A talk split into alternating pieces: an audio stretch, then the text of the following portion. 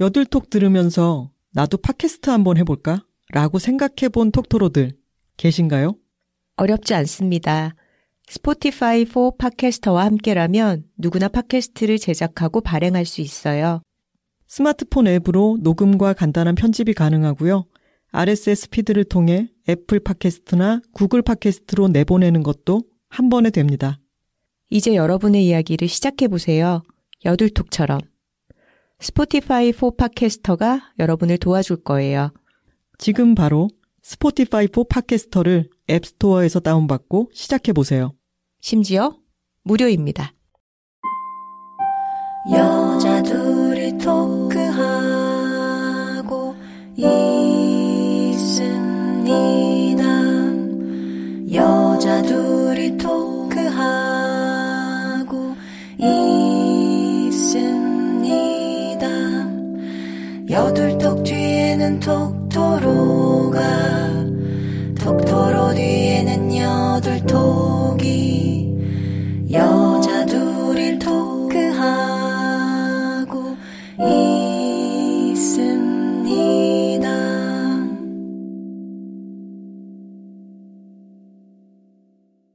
여자들이 토크하고 있습니다. 안녕하세요. 김하나입니다. 안녕하세요. 황선우입니다.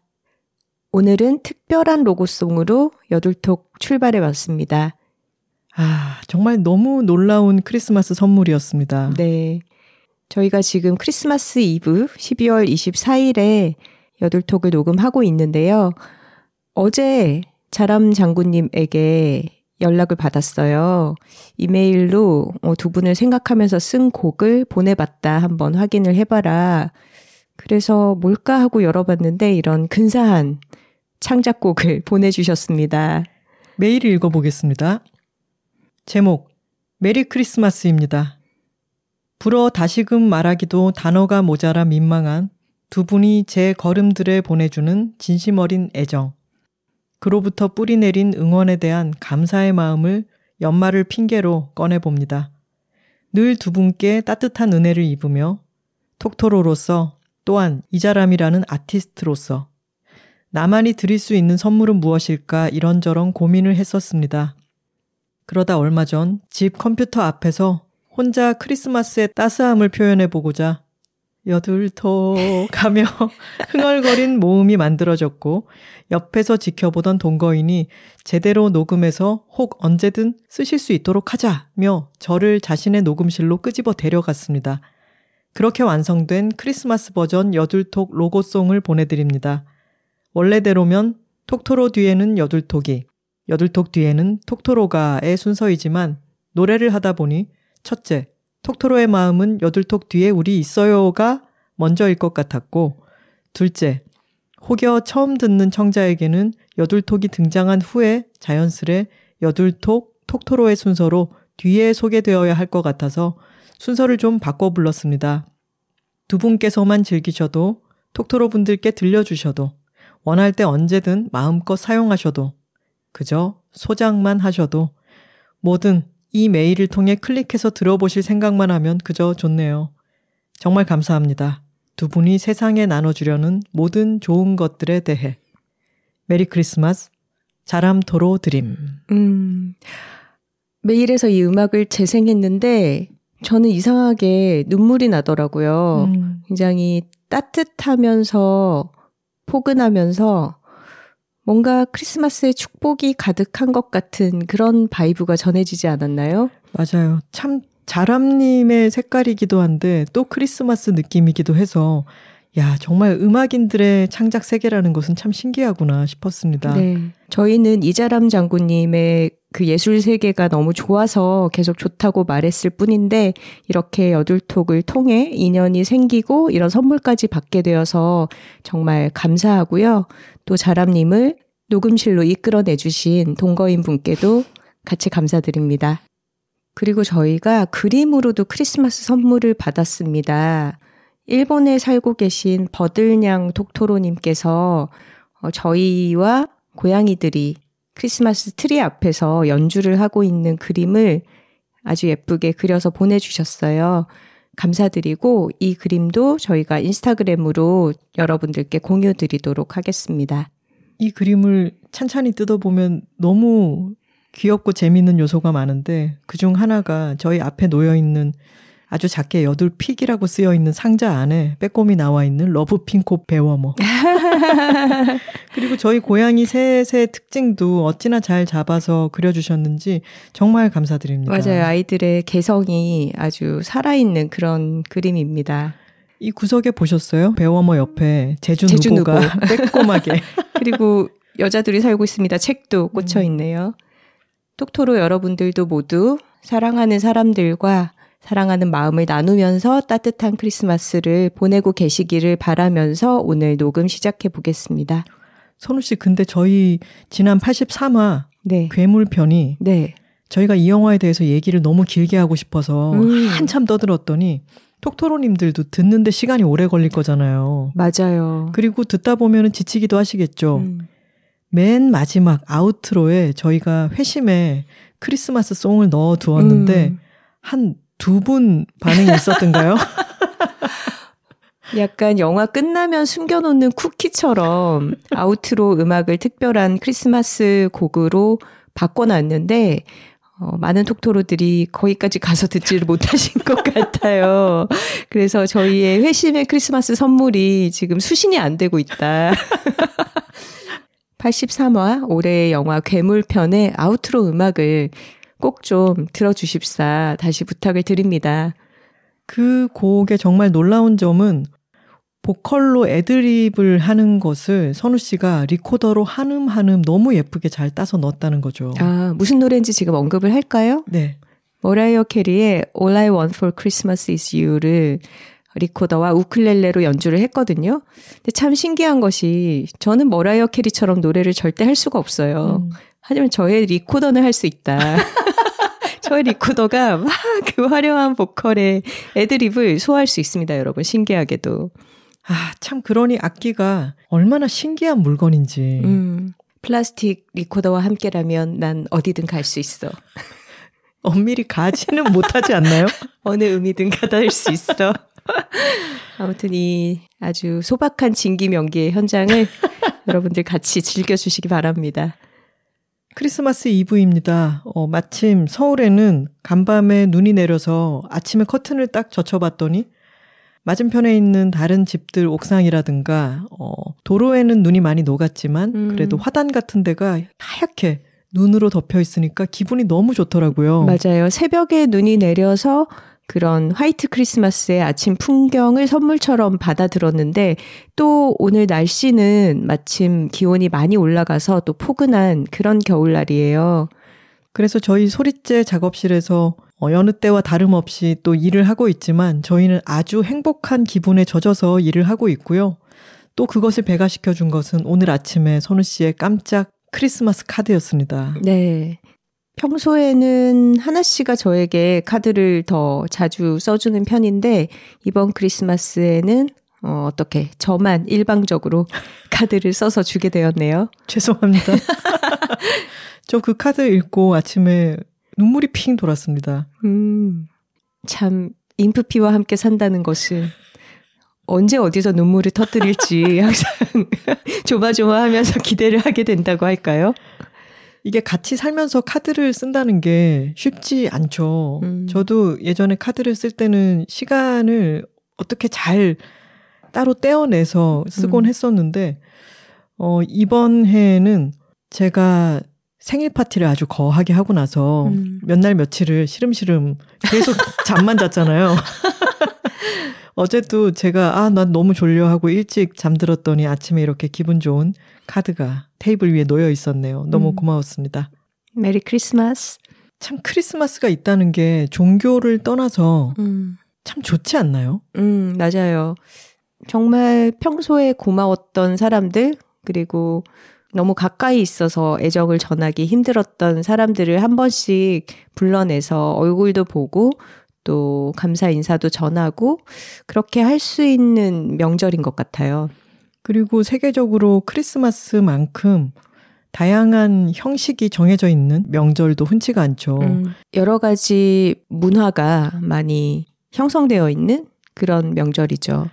색깔만 보더라도 초록색과 빨간색 그리고 금색 또 크리스마스 캐롤이라든가 산타와 크리스마스 양말, 선물, 그리고 크리스마스를 배경으로 한 영화들까지 정말 풍성하죠. 그리고 올해는 에르데에 advent calendar가 있어서 맞아요. 더 하루하루를 크리스마스를 기다리며 즐겁게 보냈습니다. 저희도 오늘 아침에 advent calendar의 맨 마지막 24일 음, 그 조그만 창을 양쪽으로 열고 아주 기분 좋게 하루를 시작했습니다. 오늘 여둘톡의 주제는 그 advent calendar가 주는 역할과도 닿아 있겠네요. 음. 기분 전환의 기술입니다. 톡깔 한번 갈까요? 아, 여, 둘, 톡토로 톡토로 톡! 파워, 파워, 파워. 파워!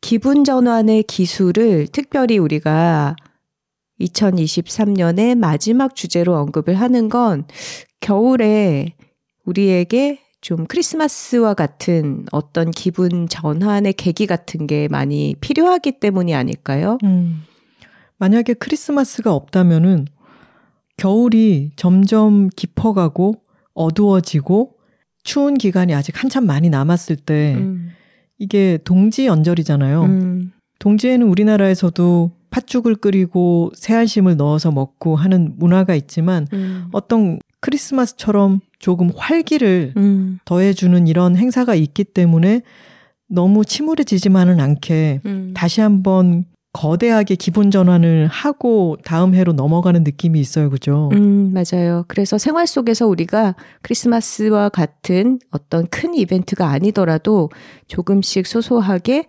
기분을 끌어올릴 수 있는 그런 방식들이 무엇이 있을지 오늘 얘기 나눠보고자 합니다.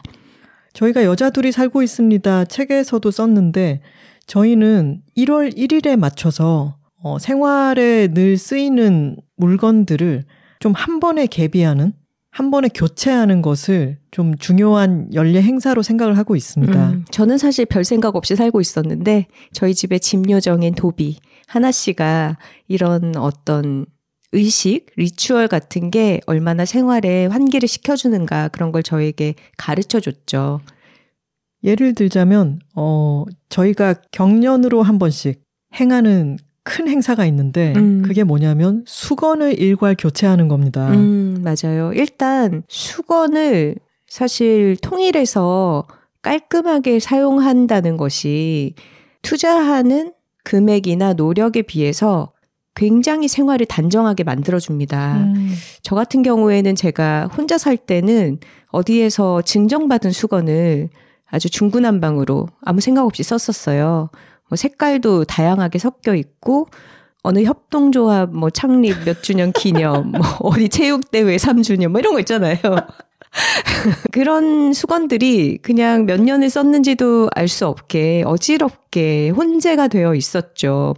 그러다 보니까 수건이 점점 탄력도 줄어가고 얇아서 흐물흐물해지고 그러면서도 교체할 어떤 타이밍을 잡지 못해서 내내 쓰고 있다가 뭔가 낡으면 버리고 뭐 이렇게 되는 경우들이 많았는데 이걸 한 번에 갖춰두고 통일된 디자인으로 그리고 또 한 번에 교체하고 그러니까 하나의 이벤트로서 이 수건을 들이고 내보내고를 하다 보니까 늘 깔끔하고 보송보송하고 단정하게 그렇게 수건을 사용할 수가 있더라고요.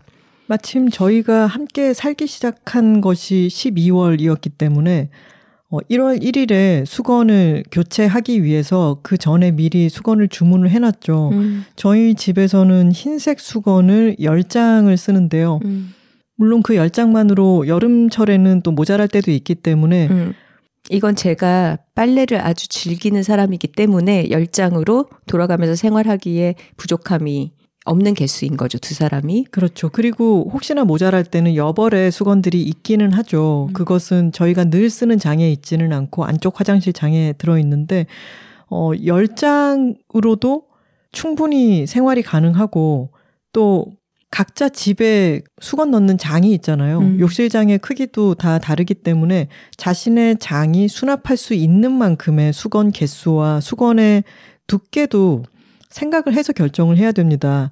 도톰한 수건을 좋아하는 분들도 있고 얇은 수건을 좋아하는 분들도 있는데 음. 도톰한 수건이 좋다고 해가지고 찾아봐서 가장 두툼한 수건을 사시게 되면은 그거는 이렇게 접었을 때 부피를 많이 차지하게 되기 때문에 그렇죠. 오히려 덜 단정하게 될 수도 있어요. 음. 그거는 수건을 사 보시다 보면은 감을 가지시게 될 텐데 음. 저희가 책에도 경년이라고 표현을 했잖아요. 그러니까 음. 2년에 한 번씩 음. 수건을 교체하고 저희는 올해가 수건을 교체하는 해이기 때문에 음. 어, 며칠 뒤 1월 1일을 기다리고 있는데요. 네, 매년 바꾸면 조금 낭비가 아닌가 싶기도 하고 음. 이걸 홀수해 또는 짝수해 어, 자신의 건강 검진, 공단 검진 연도와 연결해서 기억을 하시면은 편리하겠죠. 근데 책 리뷰에도 보면은 아, 이 작가님들은 매년 수건을 바꾸신다고 한다. 그래서 나도 수건을 1년에 한 번씩 바꾸기로 했다. 이런 리뷰들을 볼 때가 있는데 어, 큰 오해입니다. 네, 1년은 너무 짧습니다. 맞습니다. 저희가 그렇게까지 사치스럽진 않습니다. 그리고 2년을 수건을 쓰고 나면은 어떤 수건이 좀 더 많이 발해 있거나 음. 좀더 낡은 수건이 있어요. 그것들은 걸레로 사용하거나 정리를 하시고 음. 또 여전히 괜찮은 수건들은 고양이들용으로 사용을 하거나 음. 아니면 유기견 보호센터라든가 수건이 필요한 곳에 보내는 방법도 있죠. 맞아요. 수건이나 담요, 안 입는 옷가지 같은 것들을 항상 기부를 받고 있더라고요. 그것뿐만이 아니라 1월 1일에 맞춰서 여러 가지들을 한꺼번에 바꾸면은 확실히 기분 전환이 됩니다. 음. 이를테면 설거지할 때 쓰는 수세미라든가 음. 샤워 타월이라든가 음. 칫솔 음. 그리고 저희 집은 브리타 정수기를 쓰니까 또 고양이들도 정수기가 있기 때문에 그 정수기 필터를 원래 한 달에 한 번. 네, 한 달에 하죠. 1일에 교체를 하기는 하죠. 음. 그것도 교체를 해주고 고무장갑 같은 것도 음. 한 달에 한 번씩 교체하지는 않지만 이때는 날짜를 맞춰서 교체를 해주면 전체적으로 집을 뭐 리모델링을 한다거나 대대적인 대청소를 한다거나 하는 것은 쉽지 음. 않은 일이지만 음. 이것들을 한 번에 교체하는 것만으로도 꽤나 큰 기분 전환의 효과를 누릴 수 있습니다. 맞습니다. 자, 어떤 연례 행사로서 소모품들을 교체하면서 기분 전환의 효과를 노릴 수 있는 그런 방법이 있다면, 어, 아주 기본적으로 즉각적인 기분 전환의 효과는 감각에서 오는 것 같아요. 음, 시각, 청각, 후각, 미각, 촉각 같은 감각적인 자극이 우리에게 기분을 끌어올리는 즉각적인 어떤 결과를 줍니다. 저희가 탁구를 치러 다니는 탁구장이 지하에 있어요. 음, 그래서 사실은 어 그곳이 창문이 없고 환기가 잘 안 되는 편이라서 음. 좀 공기가 답답할 때도 있고요. 그리고 게임을 하다 보면 저희는 초보자기 때문에 항상 이길 수가 없습니다. 대부분 몇 게임이 잘 안 풀려서 굉장히 분통 터져하고 좀 열이 받고 흥분되고 이러기 마련인데요.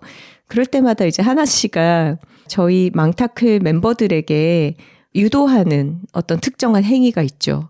그게 뭔가요? 뭐죠? 저희 탁구장 벽에 굉장히 뜬금없이 걸개 그림이라고 해야 되나요? 이 프린트가 된 천에 마치 어디 알프스 즈음이 아닐까 싶은 되게 뾰족한 유럽의 그런 설산의 봉우리가 사진 프린트로 되어 있어요. 그래서 그게 걸려 있거든요. 그러니까 창이 없는 탁구장 안에 그 산이 마치 창처럼 그림이 걸려 있는 거예요. 음. 근데 저희가 좀 게임하다가 안 풀려서 씩씩대고 있으면 하나씩 항상 설산 한번 보자. 이렇게 얘기를 해요.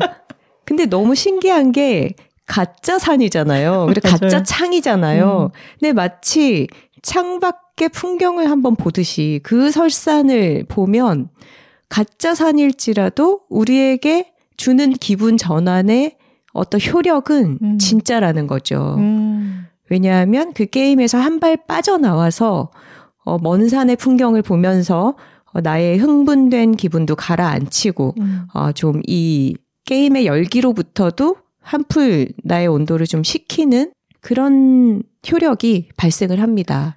그리고 약간의 그 축적 변경 같은 게 일어나잖아요. 음, 탁구공의 세계는 아주 작고 빠른 음, 작은 세계인데 갑자기 먼 곳에 있는 설산을 보게 되면은 이 거대한 세상에서 내가 이 탁구공의 세계에 함몰되어 있었구나. 음. 이런 생각이 잠시 들죠. 맞아요. 좀 한 발 빠져나와서 내가 처한 상황을 객관적으로 바라보게 해준다고 할까요? 그리고 그게 설산인 것도 중요한 것 같아요. 음. 막 꽃이 피어 있는 산이 아니라 어, 차가운 산은 어. 뭔가 기분을 탁 환기시켜 주는 게 있죠. 어, 예전에 제가 읽었던 시 중에 정지용의 시였던 것 같은데 아침에 창문을 열면 음. 먼 산이 이마 우에 차다 뭐 이런 시가 있었어요. 잠시만요. 어, 찾아봤더니 음. 정지용의 춘설이라고 하는 음. 시이고 봄, 눈. 네 제일 첫 두 행이 이러네요. 문 열자 선뜻 다음에 느낌표가 있고 먼 산이 이마에 차라. 차라? 음. 음. 이렇게 장지문이 있을 때 음. 아침에 일어나가지고 좀 어둑할 때 문을 탁 열면 음. 차가운 바람과 함께 음. 저기 먼 산 위에 춘설이 이렇게 소복하게 쌓여 있을 때그 음. 느낌이 얼마나 프레시합니까? 어, 맞아요. 음. 실제로 창문을 열어서 차가운 공기를 실내에 들이고 환기를 시키고 혹은 차가운 물로 세수를 하고 이런 활동이 정말 사람을 상쾌하게 음. 만들고 정신을 차리게 해주죠. 음. 근데 실제로 물리적으로 그게 존재하지 않더라도 풍경을 보는 것만으로도 음. 가짜 풍경을 보는 것만으로도 그런 영향력을 우리가 느낀다라는 게 아, 좀 많은 생각을 하게 만드는 것 같아요. 우리 탁구장 관장님이 그런 깊은 뜻으로 그걸 걸어 놨는지 아니면 어디서 그냥 생겨가지고 붙여놨는지는 모르겠지만 그렇습니다. 저희가 그래서 한 해의 마지막 여덟 톡으로 음, 기분 전환의 기술을 이야기하는 것은 해가 바뀌는 게 사실은 12월 31일과 1월 1일이 내가 그렇게 엄청나게 격변을 겪는 것은 아니잖아요. 음, 다 사람이 그어놓은 시간의 경계이고 음, 그 경계 중에서 1년이라고 하는 것은 좀 의미를 사람들이 많이 부여를 하는 어, 어떤 리듬이죠. 음, 그 리듬에 맞춰서 그런 새로운 한 해를 시작하는 데에 있어서 기분 전환의 효과를 좀 더 크게 만들 수 있는 음. 작은 것들의 리스트업을 한번 해보자. 음, 이걸 다 지킬 필요는 없지만 여러분들이 아, 이 중에 하나, 한두 개 정도는 나도 기억했다가 기분 전환이 필요할 때 사용을 해보면 좋겠다. 이렇게 아이디어를 얻을 수 있으면 좋겠네요. 음, 맞아요. 베스트셀러인 뭐 기분이 태도가 되지 않게 이런 음, 책이 있잖아요. 네. 또그 제목을 본딴 여러 가지 버전들이 있더라고요. 음. 기분이 태도가 되지 말자. 엄마의 기분이 아이의 태도가 되지 않도록 뭐 이런 음. 여러 가지 변주되는 제목으로 활용이 되던데 음.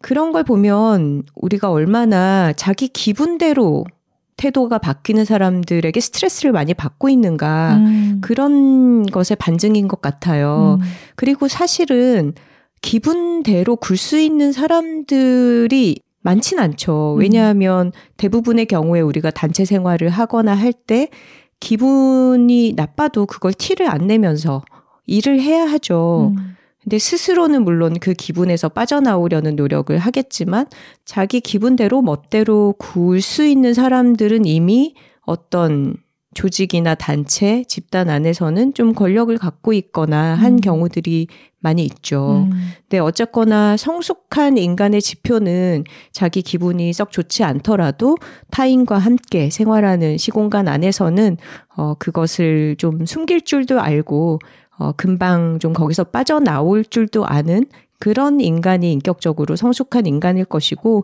우리는 그러려는 노력을 좀 해보자. 음. 그런 의미에서 기분 전환의 기술, 자기 자신에게 적용할 수 있는 기분 전환의 기술을 다양하게 가진 사람이야말로 좀 좋은 어른, 성숙한 인간에 가까워질 수 있는 그런 기술을 가진 사람이 아닌가 음. 이런 생각이 듭니다. 기분 전환이 되려면 평소와 똑같아서는 그게 잘 전환이 되지 않는 것 같아요. 음, 일상적으로 편안하게 누리는 것들이 있고 음, 가끔 누리는 약간은 특별한 음. 것들이 기분 전환을 가져오죠. 맞습니다. 제가 지금 1년에 한두 번 입는 스웨터를 입었어요. 막 그러네요. 네, 크리스마스 즈음에 가끔씩 꺼내 입는 빨간색 스웨터거든요. 음. 근데 제가 평소에 이런 색깔의 옷은 잘 입진 않죠. 하지만 오늘은 크리스마스 이브고, 어, 물론 즐겁게 녹음을 하러 오긴 했지만, 일하러 오는 길이고 음. 하니까 좀 기분을 끌어올리고 싶다 해서 이 빨간 스웨터와 함께 초록색 베레모를 어, 매치를 했습니다. 음. 그래서 저는 지금 약간 인간 크리스마스 트리 인간 루돌프예요. 그런 느낌으로 앉아 있고요. 하나 씨도 오늘 기분 전환의 기술을 이야기하기 위해서 또 기분 전환이 되는 그런 아이템을 꺼내서 착용을 했더라고요. 아, 저 양말요? 아니 비니. 아, 저는 오늘 핑크색 비니를 썼고, 음. 어, 초록색의 크리스마스 양말을 또 몰래 신고 있습니다. 어 저도 초록색 양말 신었어요. 우리 둘 다 나름 아. 크리스마스 의상을 신경을 썼네요. 근데 이 크리스마스의 색깔, 아까 잠깐 얘기했지만 초록색과 빨간색이라고 하는 게 음. 정말 본능적으로 활력을 주는 색이기는 합니다. 음. 우리나라에서도 색동의 초록색과 빨간색, 음. 초록저고리 다홍치마라는 말이 있잖아요. 음. 그런 색 조합이라는 거는 왜 희생제의 같은 게 있잖아요. 음. 산 재물을 아, 너무 갑자기, 갑자기 크리스마스인데 미드소마가 떠오르는데요. 아 근데 다 다 있다고요. 이렇게 음. 피를 뿌려서 음. 제례를 지내고 그곳에서 초록색 새싹이 올라오는 아. 그런 것들이 이제 우리가 산 생명을 잡아서 어, 식물이든 동물이 됐든 그것을 섭취하고 음. 그러고 난 뒤에 또 살아가잖아요. 음. 그러니까 죽음과 삶이 계속해서 이렇게 변전하는 어. 그런 것이 색상에도 담겨 있고 활기, 음. 활력, 생명 이런 음. 것을 뜻하기도 하죠. 어, 이거 문화사적인 어떤 상징을 얘기를 하는 거니까, 어, 갑자기 피 얘기 듣고 우리 양토로 호토로 울지 마세요. 죄송합니다. 아, 그런데 우리가 조금은 비일상적인 걸 기분 전환을 위해서 활용한다라고는 하지만 또 너무 멀리 있는 것들로만 기분 전환을 하려고 하면 성취가 불가능해요. 음, 예를 들어서 어, 가장 쉬운 기분 전환은 어딘가 좋은 장소에 나를 데려다 놓는 거잖아요. 음, 근데 예를 들면 나는 에펠탑의 불빛이 반짝거리는 걸 보면 너무 기분 전환이 돼. 하지만 할 수 없잖아. 우리가 정말 1년에 한 번, 2년에 한 번 하기도 힘든 음, 그런 걸로 기분 전환이 된다고 하면은 그 목표가 너무 높기 때문에 음, 조금 비일상적인 요소가 있지만 가까운데 그런 걸 둠으로써 그걸 보고 뭐 만지거나 취하거나 하면서 기분을 바꾸는 음. 그런 게 좀 필요한 것 같아요. 저는 요즘 유행하는 아이템들 중에서 그 털복숭이 키링 있잖아요. 어, 맞아요. 요즘 그 털복숭이 키링을 많이들 하더라고요. 맞아요. 본인의 이제 가방에 걸고 다니시는 분들이 많은데 사실 그게 휴대품에 달고 다니기에는 묘하게 좀 사이즈가 크죠. 묘하지 않고 되게 커요, 그냥. 그리고 색깔도 굉장히 알록달록한 경우가 많고 뭔가 부숭부숭한 털 소재로 되어 있고 그런데 저도 최근에 그거를 지갑에다가 하나 달았거든요. 근데 너무 웃긴 게 지갑은 음. 이런 장지갑 뭐 이런 게 아니라 카드 지갑 진짜 작은. 지갑이죠. 근데 지갑보다 더 큰 키링을 달아서 지금 이 테이블 위에 올려놨어요. 음. 이게 제가 지갑을 가방 안에 넣고 다니는데 찾기가 너무 힘들어가지고 손에 이제 더듬더듬 했을 때 손에 걸리게끔 키링을 요즘 유행하는 걸 하나 달아야겠다 생각해서 달았는데 이거를 가방 안에서 손에 잡힐 때마다 기분이 되게 좋아요. 음, 일단 폭신폭신하고 생김새도 귀엽고 이게 손에 닿았을 때 감촉도 따뜻하고 이러니까 어, 하루에 지갑을 사용하는 횟수가 꽤 많잖아요. 우리가 지갑을 내내 보고 있지는 않지만 음. 지갑을 찾아서 결제를 하는 뭐 한 대여섯 번은 되는 그 횟수마다 매번 기분이 아주 좋아집니다. 오늘 선우 씨가 우리 크리스마스라고 조각 케이크 사러 음. 동네 카페에 갔을 때도 계산하고 나서 갑자기 저한테 뜬금없이 자 만져봐라. 음, 만졌더니 기분은 좋더라고요. 되게 선심 쓰듯이 한 번씩 한번 만지게 해줄게 이러고 제 키링을 대여해 주는 거죠. 그런데 생각해 보면은 저도 제 지갑을 기분 전환 용도로 그 지갑을 오래 쓰고 있네요. 어. 저는 지금 한 디자인의 지갑을 세 개째 바꿔가면서 13년째 쓰고 음. 있는데 이게 초록색에 노란색과 파란색이 들어가 있는 브라질 국기 모양이잖아요. 음. 이걸 제가 브라질에서 사왔고 음. 그리고 브라질에서 들어오는 친구에게 이거 똑같은 걸 더 사달라라고 음. 해서 지금 이거를 계속 바꿔가면서 한 지갑을 쓰고 있는데 그 이유는 뭐냐면 브라질은 우리나라 딱 반대편에 있는 나라잖아요. 지구 음, 상으로 음. 봤을 때. 근데 그 나라에 너무나 낙천적인 여러 기운과 음악과 사람들의 친절도와 이런 음. 것들이 그 느긋함 같은 게 너무 좋아서 제가 언제 다시 브라질에 가게 될지는 모르지만 음. 이 바쁜 한국에서 사는 동안 그 낙천성을 어, 지갑을 볼 때마다 잠깐이라도 음. 느꼈으면 좋겠다라고 생각해서 이 지갑을 쓰고 있는 거거든요. 음. 그것도 저에게는 기분 전환을 위한 아이템이네요. 어, 맞아요. 그리고 워낙 독특한 지갑이어서 잃어버렸을 때 찾기도 쉽죠. 저희가 여둘 실수담. 때 언급했던 것처럼 음. 패스트푸드점에서 지갑을 떨어뜨리고 왔는데 이제 그게 습득이 되어 있는지 분실물이 전화를 했을 때 서로 간에 너무 식별이 확실한 거예요. 음. 어, 저 지갑을 두고 왔는데 초록색 브라질 국기 아 어서 오세요 이렇게 되는 거죠. 근데 놀랍게도 그게 실수단 편이 아니라 아 그래요? 아 실수단 편이 아니라 그 다음 주 방송이었는데 우리가 또 또, 실수를 실수를. 했구나. 그 그러네. 편이 뭐였더라? 세상의 변화에 적응하는 법. 아 맞다 맞다. 그 편이었어요. 음, 그러네. 실수는 늘 버리고 있다 우리가. 맞습니다. 기분 전환이라고 하는 것은 음, 무슨 생애 전환이 아니잖아요. 음, 그러니까 평범한 일상 생활을 하다가 작은 refresh들을 하는 거죠. 그렇죠.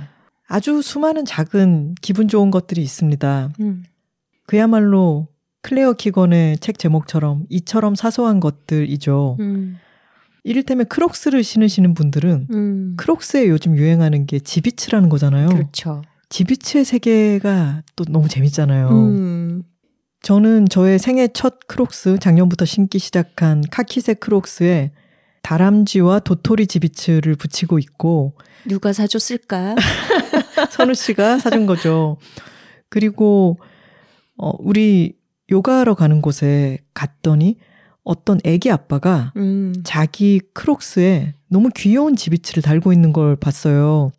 M&M's. 아 맞아 맞아. 그냥 생각했을 때 M&M's는 어쨌든 초코볼이지만 식품이고 음, 그걸 신발에 붙이는 게 이 두뇌로 생각하면 이상하지만 음. 붙어 있는 걸 봤더니 너무 귀엽더라고요. 맞아요. 그래서 저희도 따라 샀습니다. 손민수 했잖아요. 그거랑 팝콘 샀잖아. 팝콘도 맞아요. 너무 귀여워서. 그리고 또 비슷하게는 어, 신발을 세척을 맡겨서 다시 뽀송하게 신는다든가 아니면 새로 사가지고 새 신발을 신는 것은 번거로운 일이잖아요. 음, 근데 왜 쇼핑몰 같은 데 갔을 때 여러분 ABC 마트 같은 데 있죠. 음, 거기서 내 신발 끈 길이에 맞는 신발끈만 해- 하나 새로 사서 음, 바꿔 끼워도 음. 기분이 아주 상쾌해집니다. 음, 저도 일상적으로 정말 기분 전환을 쉽게 쉽게 할 수 있는 방법이 있는 것 같아요. 손 씻기. 음, 근데 손을 자신이 좋아하는 핸드워시.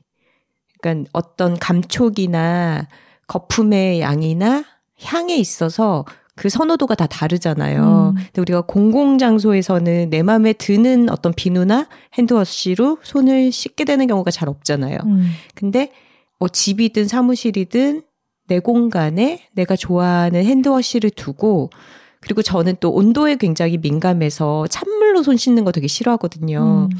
따뜻한 물에 거품을 충분히 내서 향을 즐기면서 손을 씻고 그러고 나서 또 좋아하는 향과 보습도 적절한 유분과 수분이 함유된 그런 핸드크림을 발라주는 거. 음. 이게 하루에도 몇 번씩 할 수 있지만 할 때마다 정말 기분이 좋아지는 행위인 것 같아요. 음. 그래서 저희가 지금 작업실 소리재에서 녹음을 하고 있는데 소리재는 희녹 제품을 구비하고 있습니다. 음. 희녹의 핸드워시는 저희가 여둘 ad로도 소개한 적이 있어서 톡토로들도 많이 사용을 하고 계시죠. 그 특유의 편백향과 아주 적절한 깔끔함 정도 때문에 저희가 아주 잘 애용을 하고 있는데 희녹에서 핸드 크림이 또 출시가 됐어요. 이번 겨울에. 음. 그래서 지금 즐겨 사용을 하고 있습니다.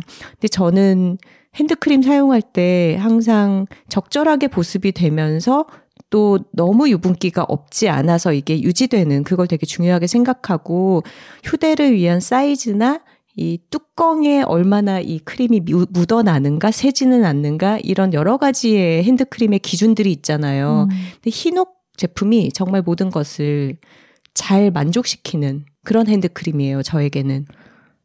되게 본격적으로 이렇게 소개를 하니까 여둘 ad 같네요. 아, ad는 아닙니다.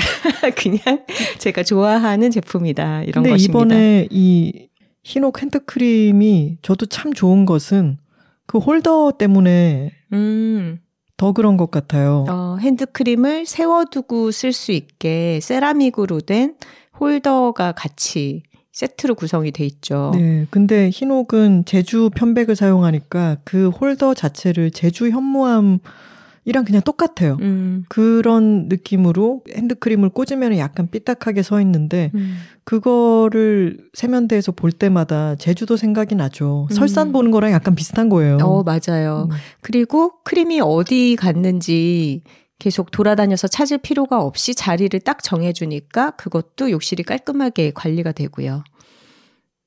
핸드크림 얘기를 하니까 또 생각이 나는 게 저희 집 욕실에 음. 좀 저희가 평소 편하게 사용하는 것과는 약간은 이질적인 음. 바디 클렌저가 있잖아요. 어, 있죠. 샤넬 넘버 5.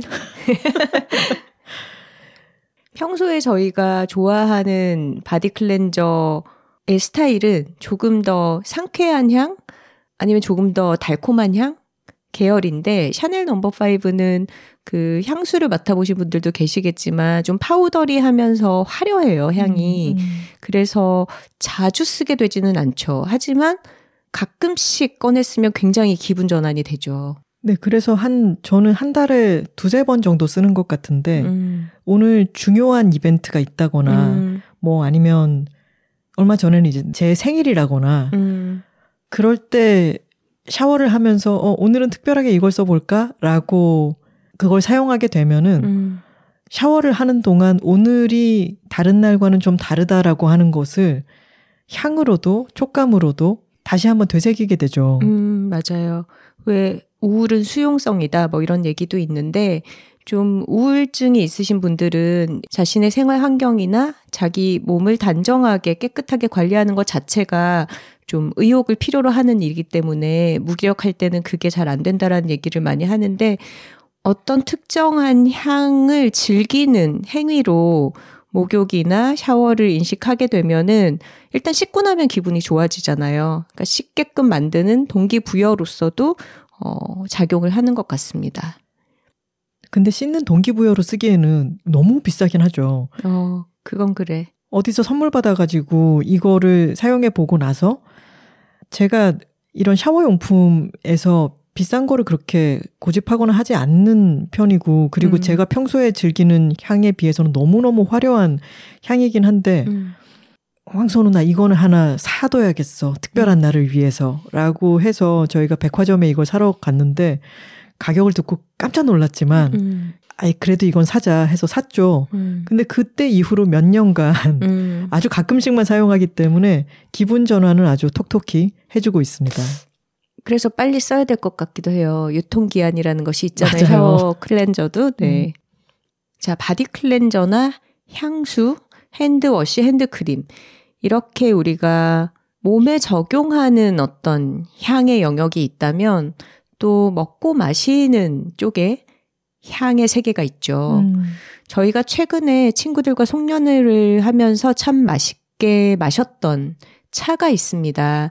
근데 하나 씨가 차를 즐겨서 친구들과의 만남에서도 계속해서 차를 내려주는 그 팽주 역할을 하는데 보통은 보이차, 숙차를 기본적으로 많이 마시죠. 그런데 이번에 같이 나눠 먹고 참 반응이 좋았던 우롱차가 있었어요. 동방미인이라는 이름의 우롱차입니다. 이번에 마신 동방미인은 소설 스노볼과 내가 있는 요일. 음. 그때 저희가 네가 있는 요일이니 없는 요일이니 한참 얘기를 했던 음. 그 책을 쓰신 박소영 톡토로님께서 별명은 스노볼 토로님이죠. 저희에게 선물을 해주신 거였는데 어, 이 차의 향이 장미향 같기도 하고 정말 진한 꽃향 같은 것들이 음. 아주 물씬 풍기기 때문에 일상적으로 마시기보다는 가끔씩 챙겨서 이렇게 마시면은 정말 꽃물을 몸속에 흘려보내는 것 같은 음. 그런 느낌이 들죠. 음, 맞아요. 열대 과일 향 같기도 하고 음. 확실히 이 겨울에 마시니까 조금 더 더운 어느 나라의 장소로 공간 이동을 하는 것 같은 음. 그런 느낌을 받아서 그냥 차 한 잔을 마시는 게 아니라 아 진짜 나를 둘러싼 공기를 바꾼다 이런 인상을 받았습니다. 음. 이렇게 화려한 향의 차를 마시는 것도 확실한 기분 전환이고 또 우리가 오늘 크리스마스이기 때문에 이 기분을 누리기 위해서 동네의 케이크 가게에 가서 조각 케이크를 사왔잖아요. 음. 이렇게 어떤 디저트, 눈으로도 즐기고 맛으로도 즐길 수 있는 디저트를 가끔 사먹는 것도 확실한 기분 전환이 되죠.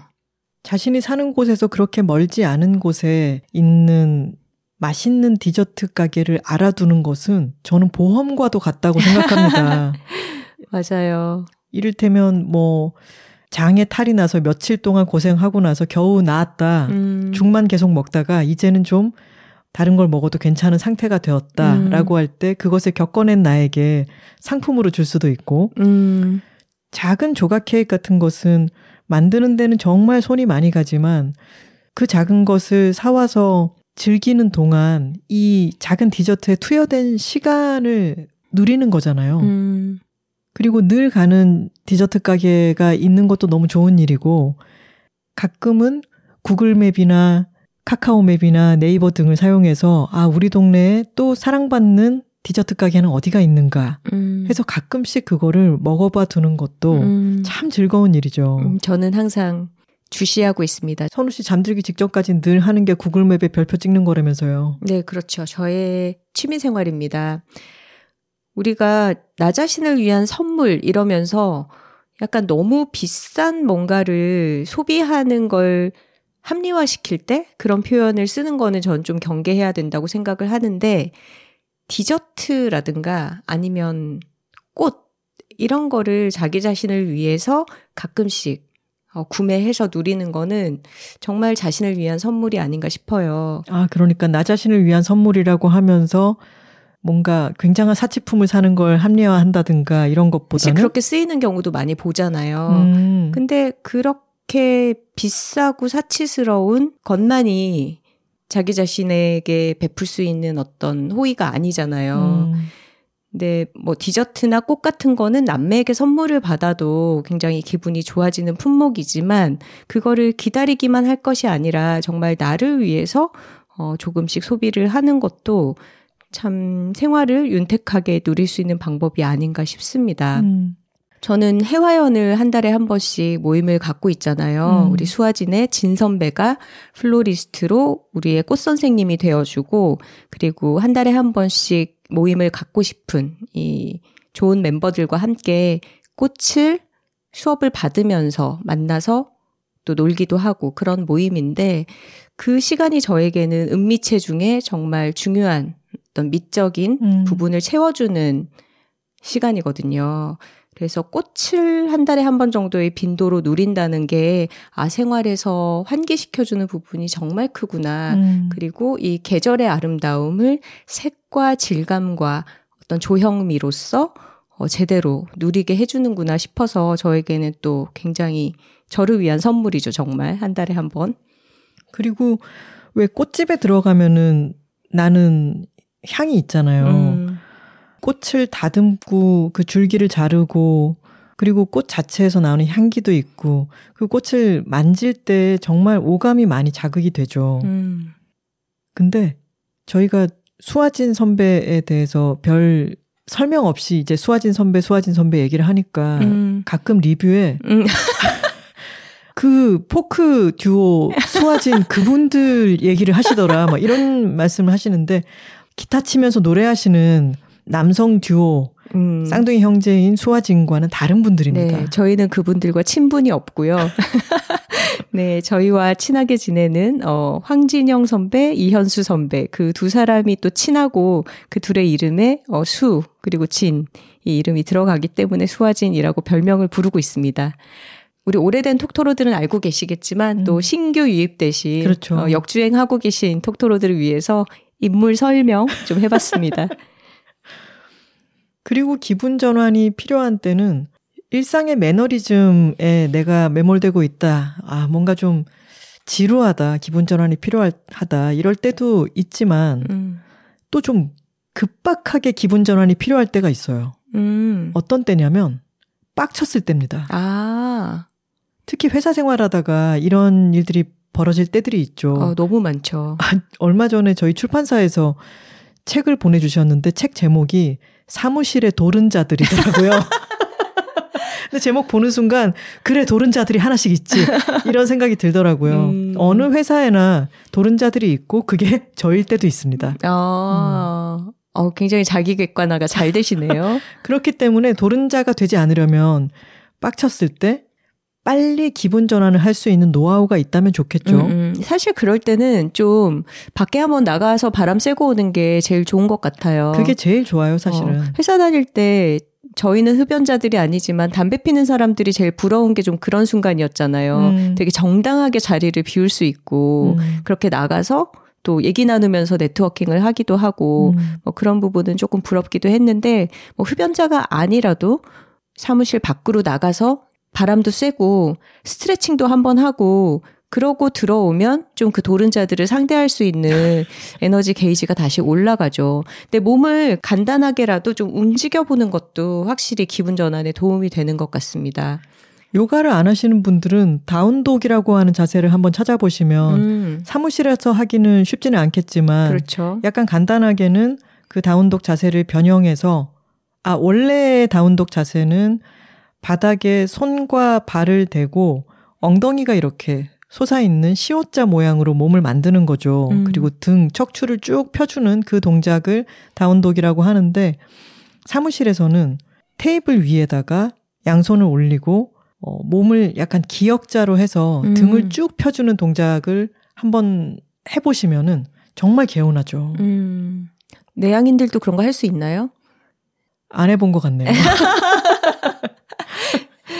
바람 쐬러 사무실 밖에 나가서 어, 한 번씩 하고 들어오셔도 좋겠습니다. 저 얼마 전에 봤던 어떤 빡침을 풀도록 마련되어 있는 그 상황 중에 제일 재밌었던 게 서울의 봄 영화가 지금 천만 관객을 돌파했잖아요. 어, 그래요. 네, 근데 상영관에 서울의 봄을 보면은 좀 화가 날 수밖에 없잖아요. 나죠. 네, 너무 정말 우리 역사에서 좀 수치스럽고 분노를 일으키는 그 시기를 배경으로 한 영화이기 때문에 특정 인물에 대해서 특히 아, 굉장한 분노가 올라오는데 그걸 해소하라고 두더지 잡기 게임을 설치를 해놨더라고요. 영화관 로비에. 오. 근데 필요하겠죠. 정말 그 빡침을 해소하기 위해서 게다가 우리 두더지 뿅뿅 튀어나오는 그 두더지를 망치로 때리는 게임이잖아요. 음. 그 두더지의 생김새를 생각해 보면 음. 대머리 아니겠습니까? 그래서 대머리 보고 화난 마음 여기다 풀고 가셔라. 근데 그런 게임도 확실히 좀 화난 마음들을 해소하는데 도움이 되죠. 저희가 지금 어, 대머리 분들에 대한 혐오를 하는 것은 아니고 그 영화를 대머리. 보면 어, 네. 전모 대머리. 음, 전두광. 근데 이건 다른 얘기지만 영화를 보고 나와서 음. 특정 대머리에 대한 빡침을 두더지 잡기로 해소하는 것은 또 코믹하기도 하잖아요. 음. 그리고 그거는 뿅망치로 뿅뿅 때리는 그런 음. 거고. 근데 왜 화가 났을 때 뭐 베개를 막 두들긴다든가 아니면 그 분을 못 이겨서 뭔가를 깨거나 아니면 벽을 친다거나 하는 그런 행위는 해소가 되는 게 아니라 음. 그 분노를 더 조장한다고 합니다. 음. 제가 너무 정색하고 얘기한 경향은 있지만 어, 너무 이제 즉각적인 어떤 해소 방법인 거네요. 그러니까 그게 해소가 아니라는 거죠. 어, 그냥 표현인 뿐이다. 그 표현이고 그 어. 표현 자체가 더 돋운데요. 어. 지금 흥분해 있는 감정을 더 돋우기 때문에 내가 지금 이 스트레스를 해소하기 위해서라도 내가 지금 뭐라도 막 음. 어떻게 갈겨야겠어 이런 음. 마음이 드는 것은 조심하셔야 된다고 음, 합니다. 그쵸. 오히려. 그것, 그것이야말로 음. 기분이 태도가 되고 있는 현장인 어, 거잖아요. 맞아요. 그러니까 우리가 그래도 타인들과 함께 공동 생활을 하는 인간이면 약간 문명화된 방식, 음. 두더지 잡기, 음. 나 펀치 게임 뭐 이런 게 될 수도 있겠고 아니면 지금 떠오른 건데 코인 노래방 같은 데 가서 소리 음. 지르는 그렇게 발산하면서 노래하는 것도 음. 기분 전환의 방식이 될 수 있겠네요. 음. 그리고 코인 노래방은 짧게 갈 수 있고 음. 우리가 뭐 한시간두시간씩 가서 있을 게 아니니까 몇 곡만 하고 깔끔하게 나올 수도 있고 음. 좋은 방법이네요. 다시 강조드리지만 너무 화가 났을 때는 왜 리프레쉬라고 하는 말을 보면 프레쉬를 음. 다시 한번 하는 거잖아요. 음. 그러니까 내가 밖에 나가서 잠깐 산책할 여건이 안 된다면은 잠깐 창문이라도 열어서 창문 앞에서 새로운 프레쉬한 공기라도 음. 마시는 게 확실히 도움이 됩니다. 어, 그치. fresh 해줘야지 우리가 flesh and blood 해주면 안 아, 되잖아요. 그러면 안 되죠. 큰일 나죠. 기분 전환을 하는 데 있어서 또 되게 도움이 되는 게 음악을 듣거나 영화를 보는 그런 음. 일이죠. 음. 우리가 여둘톡의 첫 음악 방송에서 선곡했던 곡 중에 바시아의 음악, 음. 즉각적으로 기분 전환이 되는 곡이죠. 음, 맞아요. Third time lucky. 음, 그렇게 소개를 해드린 바가 있었고요. 그리고 하나 씨는 기분 전환 용으로 보는 영화 어떤 작품이 있나요? 내가 지금 기분 전환이 필요하다 이럴 때는 너무 심오한 영화를 보게 되면은 더 음. 탈진하게 되지 않나요? 맞아요. 그리고 막 미장센을 뭔가 예술적인 의미를 파고들면서 보기보다는 그냥 즉각적으로 보기만 해도 기분 좋아지는 음. 그런 캐릭터나 등장 인물이 좀 도움이 되는 것 같아요. 저는 확 떠오르는 거는 패딩턴 2요. 지금 표정이 너무 좋아. 패딩턴 2 얘기하면서 얼굴이 너무 행복해. 이런 거지. 아, 여러분 안 보신 분들이 계시다면은 뭐 패딩턴 1도 너무 귀엽지만 패딩턴 2는 걸작입니다. 음, 정말 기분이 좋아지고 매 장면에 또 아주 창의적인 아이디어가 가득하고 색감이라든가 여러 가지 연출이 너무너무 좋아요. 음. 그리고 전 연령 관람가 아닌가요? 어, 그럼요. 이런 연말이나 크리스마스 시즌에 보기에 정말 더할 나위 없이 좋은 영화라고 생각합니다. 음. 선우 씨는요? 어, 저도 패딩턴 2 너무 좋아하고요. 그리고 본지 좀 오래되긴 했지만 월레스와 그로밋. 아, 걸작이죠. 음. 저는 그로밋을 너무 좋아합니다. 음, 그리고 나름 또 서스펜스가 있어. 월레스와 그로밋. 그쵸. 그 아주 무서운 펭귄이 나오는 음. 편이 있거든요. 그 음. 펭귄이 진짜 무섭잖아요. 무서운 펭귄은 진짜 무섭죠. 지비츠 중에도 월레스 앤 그로밋 지비츠가 있어서 저희는 사놨답니다. 음. 그리고 전연령 관람가로 생각하면은 또 음. 꼬마 돼지 베이브도 음. 너무너무 좋아하는 영화입니다. 음. 주로 동물이 나오는 영화들이네요.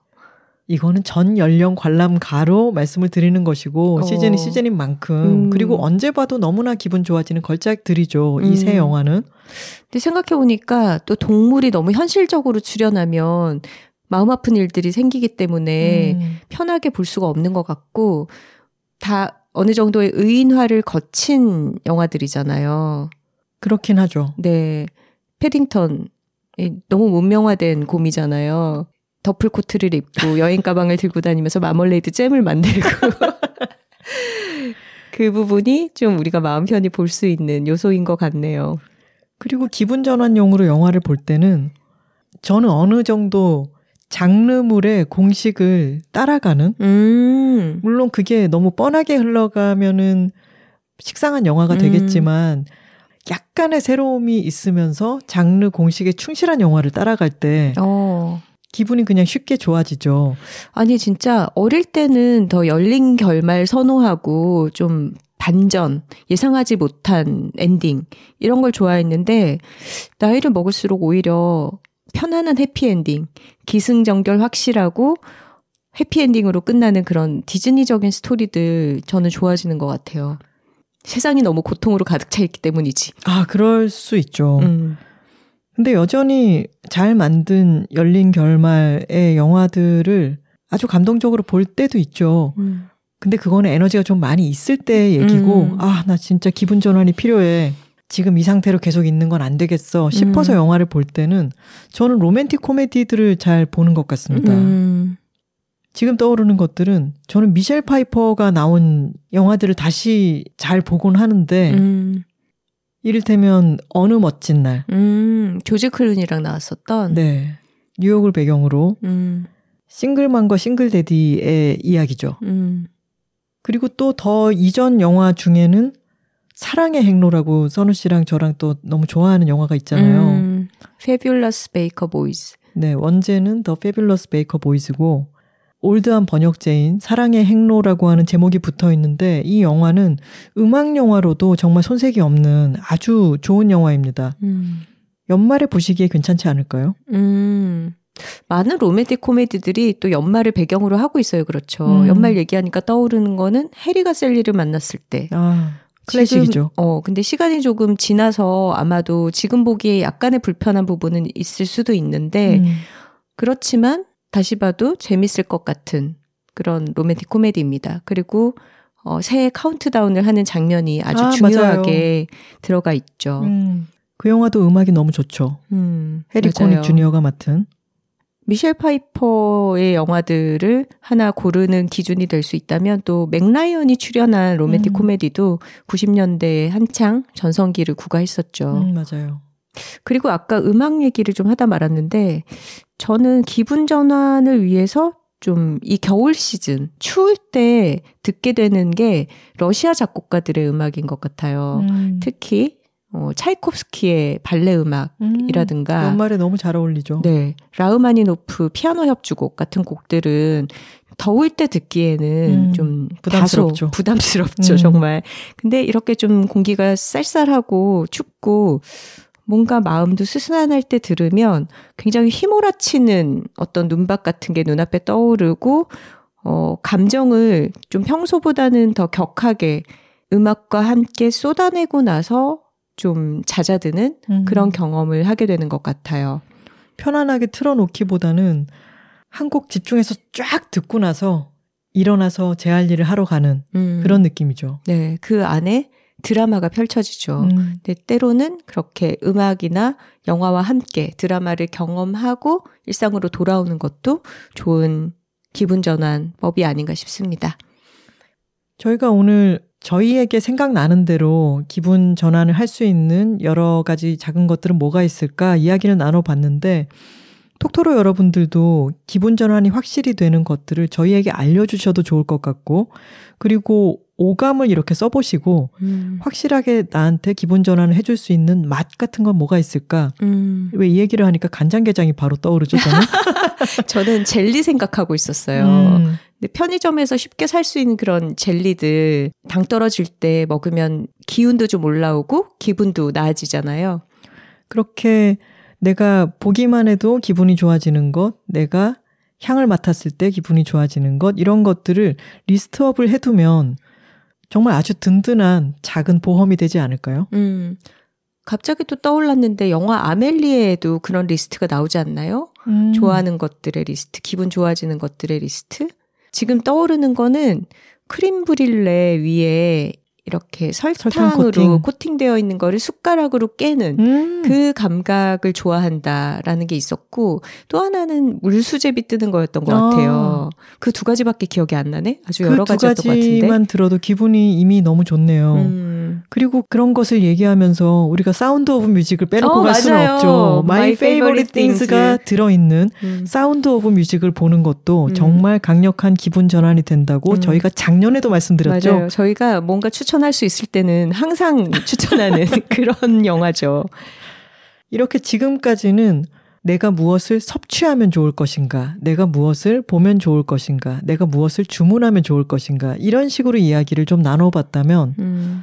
내가 기분 전환을 남에게 줄 수도 있고, 음. 그리고 그 주는 행위가 오히려 나에게 더 큰 기분 전환이 되기도 하는 것 어, 같습니다. 맞아요. 사실 살다 보면 우리 기분을 잡치는 것들이 너무 많잖아요. 근데 그럴 때마다 거기에 쓰러지고 굴복하면 영원히 우리의 기분이 좋아질 일이 없겠죠. 음, 근데 능동적으로 주체적으로 우리가 기분 좋은 사건들을 만들어내는 방식으로 거기에 대응할 수도 있을 것 같아요. 음, 하나 씨가 아까 크리스마스 카드를 받고 기분 좋았던 얘기를 했잖아요. 음. 근데 사실 저는 쓰는 쪽이 더 오랫동안 더 길게 기분이 좋을 거라고 생각을 해요. 음. 하나 씨는 오늘 아침에 카드를 받고 오늘 아침 이후로 기분이 좋아진 거지만 음. 저는 어제 밤에 카드를 쓸 때도 기분이 좋았고 음. 그리고 이걸 내일 아침에 열어보고 즐거워하겠지라는 상상을 하면서 잠들 때도 기분이 좋았고 음. 그리고 아침에 생각보다 카드를 안 열어보고 있어서 제가 카드 좀 볼래? 라고 권유해서 그걸 읽는 장면을 보면서도 기분이 좋았고. 그러니까 이거를 카드를 쓰는 이벤트를 벌인 쪽이 훨씬 더 여러 차례 기분이 좋은 거죠. 거기에는 그 문장을 구상하고 실제로 쓰는 노력 같은 게 자신의 노력이 들어갔기 때문에 더 그 행복감을 더 크게 누릴 수 있는 것 같아요. 맞아요. 크리스마스 카드가 아니라 뭐 신년이 되면 이제 새해 연하장이 될 수도 있고 우리가 설까지는 항상 새해잖아요. 음. 그러니까 설날에 그런 것들을 또 카드를 쓸 수도 있겠죠. 그러니까 편지나 카드를 써서 보내는 것으로 우리는 그런 어떤 마음을 표현할 수 있고 그렇게 받는 쪽이 아니라 주는 기쁨도 항상 존재를 합니다. 아까 선우 씨가 우리의 기분을 잡치게 하는 것들이 많은데 그것에 굴복되기보다는 주체적이고 능동적으로 그것을 바꾸어 나가는 것에 대해서 얘기했잖아요. 네. 그러니까 생각나는 게 제가 탁구장에서 음. 아주 무례한 분이 있어서 음. 제가 기분이 확 안 좋아졌던 적이 있는데 음.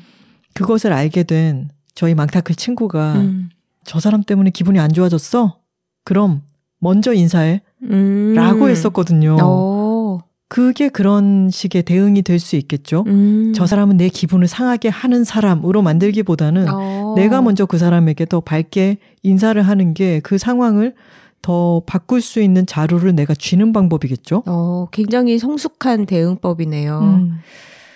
자, 작년 연말에도 이 얘기를 했던 것 같은데, 여러분, 크리스마스가 사랑을 나누는 때이잖아요. 음.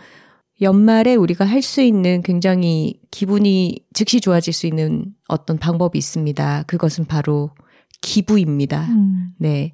연말 정산 앞두고 한 해 동안 물론 꾸준하게 기부를 해오신 분들도 있겠지만 특히 이 추운 계절에 내가 중요하다고 생각하는 가치를 어디에서 실현하고 있는가 그런 사회 단체들을 찾아서 거기에 힘을 보탤 수 있는 거 이런 게 우리가 굉장히 쉽게 실천할 수 있는 어떤 내가 원하는 세상을 위한 변화의 방법이면서 또 내 기분을 즉각적으로 좋게 만들 수 있는 그런 방법이 아닐까 싶습니다. 음. 얼마 전에도 언급을 했지만 정치 기부금 10만 원까지는 우리가 그대로 공제를 받잖아요. 돌려받잖아요. 그래서 내가 평소에 중요하다고 생각하고 있는 부분들을 어 법안을 발의하는 그런 정치인들을 찾아서 기부하는 것도 연말에 할 수 있는 의미 있는 일이 아닐까 싶습니다. 이렇게 생각을 바꿔보는 것도 참 좋은 기분 전환인 것 같아요. 음. 우리를 화나게 하는, 빡치게 하는 뉴스가 있을 때 그것의 반대편에서 누가 싸워주고 있는가. 그 생각을 해서 그들에게 힘을 실어줄 수 있는 방법이 기부겠죠. 그리고 아주 작은아마 나의 어떤 상태를 달래는 정도에서 그치는 게 아니라 음. 더 근본적인 것에서부터 음. 이걸 바꿔나가려면 내가 작은아마 뭘 하면 될까라고 음. 생각을 바꿔보는 것도 그 생각의 스위치를 올리는 순간 기분 전환이 이미 시작되는 것 같습니다. 음, 맞습니다. 여둘 애들 시간입니다. 이번 여둘 에드에는 저희가 둘 다 참 좋아하는 책의 개정 증부판, 그러니까 새로 내용을 덧대고 손봐서 새로 나온 버전의 책을 소개하려고 합니다. 오늘 주제가 기분 전환의 기술이었는데 음. 연말이나 연초에 이 책을 읽고 한 해를 시작하시면은 확실한 기분 전환이 될 거라고 생각합니다. 맞아요. 아주 술술 잘 읽히고 그러면서도 웃기고 너무 웃깁니다. 하지만 그게 다가 아닌 맞아요. 또 굉장히 씁쓸한 페이소스도 담고 있는 아주 복합적인 책입니다.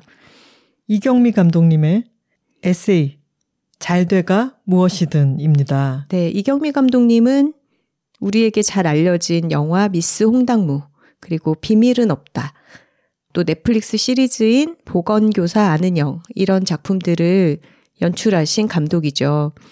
5년 전에 이 책이 처음 나왔을 때 제가 책이라웃에서 음, 이경미 감독님 인터뷰를 하면서 이 책에 대해서 이야기를 했던 적이 있어요. 그랬죠. 근데 제가 그때 그런 얘기를 했던 것 같습니다. 어, 미스 홍당무가 처음 나왔을 때 음, 이동진 영화 평론가가 네. 우주로부터 날아온 코미디라고 음, 했었거든요. 음, 근데 저는 이 책을 읽고 우주로부터 날아온 에세이 같았어요. 어, 맞아요. 뭔가 관습적인 데가 하나도 없죠. 너무 희한한 책입니다. 저희도 여자들이 살고 있습니다를 보면서 너무 많이 웃었다 이런 이야기를 들을 때 글로써 사람을 웃기는 게 사실은 쉽지 않은 일이기 때문에 그런 평을 읽으면은 기분이 아주 좋거든요. 음, 근데 이 책을 읽으면은 졌다 싶은 생각이 들어요. 아, 그럼요. 뭐 누굴 이기려 든 것은 아니지만 저희는 너무 지구에서 그냥 발생한 그런 글이고 이 책은 우주에서 날아왔죠. 장르를 얘기하자면 일종의 가족 시트콤 음, 적인 에세이 부분이 있고 또 또 한 부분은 영화를 쓰고 만드는 창작자로서의 일상 이렇게 두 가지가 공존한다고 볼 수 있겠는데 음, 그 양면이 다 독특하고 정말 재미가 있습니다. 음. 만약에 여러분이 IMF 때 회사를 다니면서 회사 안에서 말 못하고 고충도 너무 많이 겪고 출퇴근이 4시간씩 걸리고 일주일에 6일을 출근하고 그렇게 여러 해 동안 회사를 다니다가 도저히 못 해 먹겠다 싶어서 약간은 충동적으로 영화 학교에 입학을 하고 음, 그러고 나서는 열심히 만든 첫 장편 영화가 음. 개봉을 했을 때 극찬을 받고 신인 감독상을 받고 각본상을 받고 음, 그렇게 데뷔를 했는데 음, 8년 동안 후속 영화를 만들지 못하고 음, 고생 고생 끝에 만든 영화가 흥행에서는 좋은 반응을 얻지 못하고 음, 점을 보러 찾아갔더니 내 사주는 낫을 들고 갈대밭을 베며 걸어가는 팔자다. 음, 아주 고생을 많이 한다. 음. 이런 얘기를 듣고 그러면 하, 미칠 노릇 아니겠습니까? 음, 시나리오는 잘 써보고 싶은데 잘 풀리지가 않고 음. 하루하루 정말 열심히 노력하며 살고 있는 것 같은데 내 수중에 돈은 없고 음, 이런 분통 터지는 것을 바탕으로 음, 자기 스스로와 자기 가족들과 자신의 일에 대해서 그럼에도 불구하고 웃기는 지점들이 있잖아요. 그럼요. 그걸 너무 잘 포착해서 또 너무 재미있게 본인이 의도하지 않았을지언정 너무 재미있어 져버린 책이 바로 이 책입니다. 음, 굉장히 솔직하죠. 음. 이 가족들의 캐릭터가 아주 생생한데요. 뭔가 지어내서 쓰려고 했다면 이렇게까지 생생하고 입체적이고 매력 있는 음. 그런 인물들이 탄생하지 않았을 것 같아요. 음. 근데 이경미 감독이 또 서문에 이렇게도 썼더라고요. 일이 이렇게 될 줄 알았다면 조금 덜 솔직했을 텐데 이미 늦었다. 약간 이 문장의 톤앤 매너가 책 내내 지속됩니다. 일단 이 아버지가 굉장히 엄격하시죠. 음. 아버지가 실제로 KBS에서 우리가 너무나 잘 알고 있는 동물의 왕국 음. 나레이션을 하셨던 성우분이셨는데 굉장히 엄격하고 딸에 대한 좀 기대치가 높으시고 그래서 쉽게 어떤 자식의 성취를 인정을 안 해주세요. 음. 그래서 이경미 감독님이랑 좀 자주 부딪히는 그런 싸우는 캐릭터로 나옵니다. 음. 좀 현실에서 되게 보편적으로 볼 수 있는 부녀 관계죠. 근데 또 싸울 때 굉장히 서로 격해져서 고기를 구워 먹다가 상추를 던지고 밥을 사러 갔다가 계산만 하고 돌아와 버리고 막 이런 상황들이 펼쳐지고요. 또 아버지가 술을 너무 좋아하세요. 그러니까 술 먹으면서 되게 뭔가 뼈가 있는 그런 교훈적인 얘기를 하시는데 조금 있다가 물어보면 그거랑 또 반대되는 얘기를 하시고 기억을 하나도 못 하는 거예요. 그러니까 그냥 흔한 어떤 술꾼의 면모 이런 걸 보이기도 하십니다. 아버지에게 상추로 맞는 얘기는 다시 읽어도 너무 웃겨요. 그리고 어머니는 또 굉장히 미인이신데 외모 관리에 대해서 지속적으로 문자를 보내면서 이제 딸들에게 무너지면 안 된다. 항상 음. 신경을 써라. 이렇게 촉구를 하시는 분이죠. 감독님 죄송합니다. 이 부분이 너무 기억에 남아서 그냥 집에서 놀고 있지 말고 계속 학문 운동을 해라. 근데 이런 어머니 어떤 분인지 너무 아시겠죠. 정말 사랑으로 가득하고 딸을 누구보다 따뜻하게 아껴주면서 악무는 노음을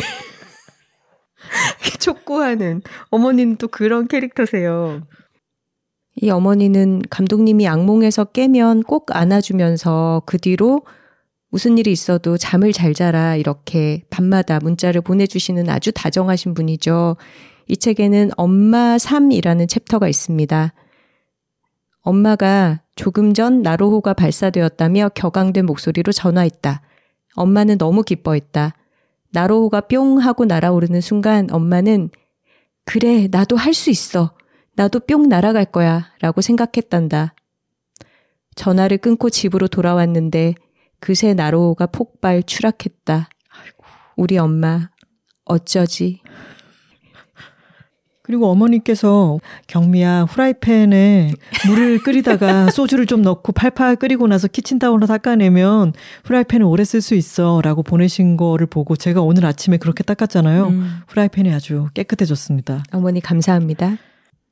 저는 에세이의 매력은 이 사람의 면모를 드러내는 거라고 생각을 해요. 음, 그 사람만이 쓸 수 있는 그 사람의 개성, 그 사람의 에피소드, 그 사람의 문체가 그 사람만의 매력을 만들어내는 그런 글이 바로 에세이라고 생각을 하는데 음, 그래서 저는 에세이가 너무 많이 걸러진 것보다는 그 사람의 개성이 확 다가오는 에세이를 음, 아주 좋아하는 편인데 이 책이 바로 그런 책이라고 할 수 있습니다. 음, 이 나라 어딘가에 이런 사람이 있다는 게 참 좋아. 이런 음. 마음이 드는 글들이랄까요? 맞아요. 이 어머니와 아버지가 함께 등장하는 에피소드 물론 많이 있지만 어린 시절의 에피소드가 있는데 이경미 감독님이 고3 때 귀에서 자꾸 이상한 소리가 막 들려서 환청 같은 거. 어, 그래서 공포에 질려 가지고 내가 귀신이 붙었나 보다라고 생각을 하고 자다가도 계속 그 소리가 들려서 너무 무서워서 엄마에게로 갔죠. 음, 엄마 방으로. 그랬더니 자다 깬 엄마가 반수면 상태에서 냉장고 문을 열더니 물을 막 끼얹습니다. 알고 보니까 그 물은 바티칸에서 가져온 성수였고 성수, 음, 구마사처럼 막 이경미 감독님을 이렇게 막 때리죠. 음, 그날은 8월 15일 광복절 전날이었고 그 공휴일 전날에 술을 아주 기분 좋게 한 잔 드시고 돌아온 아버지는 집에서 너무 괴상한 광경을 목격한 거지. 잠옷을 입은 봉두 남발의 두 여자가 십자가를 쥐고 뭘 뿌리고 때리고 주기도문을 외우는 그런 어, 장면을 목격하게 되는 거죠. 그러고 나서는 다음 날 아버지가 차를 몰고 경기도 마석으로 향하는 거죠. 거기에 음. 유명한 구마사가 있다고 해서 음, 근데 가다가 또 타이어가 펑크 나가지고 고속도로 변해서 아빠가 직접 타이어를 막 그 땡볕 아래 수리하고 뭐 이런 음. 장면이 있죠. 그러고 도착해서 아이를 보였더니 경미는 그냥 운동 부족입니다. 줄넘기라도 좀 해라. 정말 무슨 이런 이런 이야기가 다 있냐고요. 어, 이게 우리가 외우려고 해서 외우는 게 아니라 그냥 한 번 읽으면 너무 웃겨서 뇌리에 남는 거예요. 저는 그 에피소드도 너무 좋아해요. 늙는다는 것. 음. 어버이날에 아버지 어머니랑 같이 식사하고 산책을 하는데 엄마한테 먼저 엄마 늙, 늙어서 좋은 게 뭐가 있어? 하나도 없다고. 그래서 아버지한테 다시 가서 아버지 늙어서 좋은 게 뭐가 있어요? 했더니 지하철 공짜로 타는 거 그거 하나는 좋아. 어 그래서 엄마한테 엄마 아빠는 한 게 좋은 거 있대 지하철 공짜로 타는 거 그랬더니 어머니가 엄마는 아직 그 나이가 아니야. 어머니는 아직 65세가 안 되셨던 거죠. 그리고 중간중간에 어, 아주 오래 전부터 2003년 뭐 이럴 때부터 쓴 본인의 시나리오 분투기 같은 것들도 음. 사이사이에 있잖아요. 일기죠. 네. 이 일기 부분이 개정 중부판에서 더 늘어난 것 같아요. 음, 이를테면 이런 식입니다. 창작을 하는 데 있어서 가장 큰 자산은 습작이 아니라 어떻게 살아왔는가 하는 작가의 삶이다. 박완서. 아이씨, 어떡하지? 이미 내가 이렇게 살아와 버렸는데. 이경미 감독님의 그 시나리오를 봐도 아- 알겠지만 대사가 아주 좀 희한하잖아요. 음, 미묘하게 웃겨서 뭐라 말하기가 음, 어려운 음, 그런 독특한 문체가 있는데 저는 이런 부분을 너무 좋아해요. 음, 30대 후반 굉장히 가슴 아프고 특별하게 쓸쓸한 사연을 겪은 이후 나는 자웅동체 아메바처럼 혼자 씩씩하게 살기로 결심하고 모든 준비를 마쳤다. 그 특별한 사연이라는 게 그냥 한마디로 말하면 남자한테 차였다. 원래 이런 얘기는 절대 안 할 생각이었는데 왜냐하면 최근에 한 외부 관계자가 영화를 보면 이경미 감독은 평생 남자한테 사랑 한번 못 받아본 여자가 분명하다. 라고 평가했다는 이야기를 전해 들었기 때문이다. 남들도 다 눈치챈 걸 가지고 뭐 자기만 대단한 걸 발견한 것처럼 온 동네 방네 무식하게 생긴 것도 못생겨 가지고. 그러니까 자신의 치부를 점잖게 코팅하고 음. 그것을 내가 내 식으로 사귀고 발효해서 음. 문장으로 정제해서 꺼내놓는 게 아니라 음. 자신이 이제 기분이 나쁘고 이게 꼬여서 음. 이 사람을 인신공격으로 못생겼다고 써버리는 음. 그 자신을 감추지 않고 드러내는 거죠. 음, 맞아요. 뭔가 점잖게 포장하거나 교양 있는 척을 하거나 그런 게 하나도 없죠. 근데 저는 그래서 이 창작자로서의 일기, 어, 본인의 영화인으로서 작업을 해나가는 과정에 대한 에세이가 더 설득력이 있고 와닿았던 것 같아요. 음. 그 어떤 적나라함 때문에. 음, 그러니까 말하자면 성공한 사람이 이렇게 해서 나는 이만큼 이뤘다라는 음. 거를 과시하는 어떤 비법의 공개가 아니라 정말 끝없이 타협해야 되고 계속 패배하고 하지만 분투하고 그러면서 자기 자신을 있는 척하지 않고 그 자신의 본질 그리고 그 자기 작업의 본분 이런 거를 어떻게 지켜나갈까 하는 진지함이 또 그 속에 있잖아요. 음, 그런 일종의 투쟁의 기록? 그러면서도 굉장히 담백하게 웃긴 음, 그 부분이 너무 좋아요. 음, 저는 잘되가 무엇이든이 일종의 또 자기 개발서적인 면이 있다고 생각을 하는데 그래서 제가 사랑한다고 말할 용기에서 인용을 했잖아요. 아 명문이 있죠. 예. 근데 그게 막 시나리오는 이러저러 해야 한다. 영화의 미학이란 이런 것을 담아야 한다. 막 당위를 늘어놓는 것이 아니라 너무 애쓰는데 작업이 잘 안 되니까 2010년 7월 29일에 일기네요. 쓰레기를 쓰겠어. 라고 결심하니 써지긴 써진다. 매일 다짐해야겠다. 쓰레기를 쓰겠어. 사실 어떤 사람이 굉장히 냉철하게 이런 방식으로 매일 루틴을 지켜가며 작업을 해라 라고 하는 말보다 저는 마감을 앞두고 도망가고 싶은 마음, 일을 미루게 되는 어떤 마음, 그 상황을 돌파할 수 있는 힘을 준 게 바로 음. 이경미 감독님의 이 문장이었거든요. 음, 그리고 이런 부분도 있습니다. 2004년 3월에 일기네요. 하기 싫은 것을 해보자. 그럼 내가 달라질 것이다. 이렇게 어떤 진지한 작업에 대한 태도들도 담겨 있고, 음, 그러면서도 또 상쾌하게 좋은 부분이 뭐냐면, 영화인으로서, 예술가로서 이렇게 저렇게 살아야 된다라는 그런 각성보다는 기본적으로 생활을 챙겨 나가는 거, 그게 작업에 있어서의 기본이다, 중요하다. 이런 인식을 깔고 있어요. 그러니까 스스로를 어떻게 먹이고 입히고 재우는가. 인간이 잘 먹고 잘 자고 잘 싸고 하는 게 모든 예술의 바탕이다. 근데 이거는 또 저희가 너무 좋아하는 이자람 장군님의 책 오늘도 자람에서 이야기하는 바와도 다 있죠.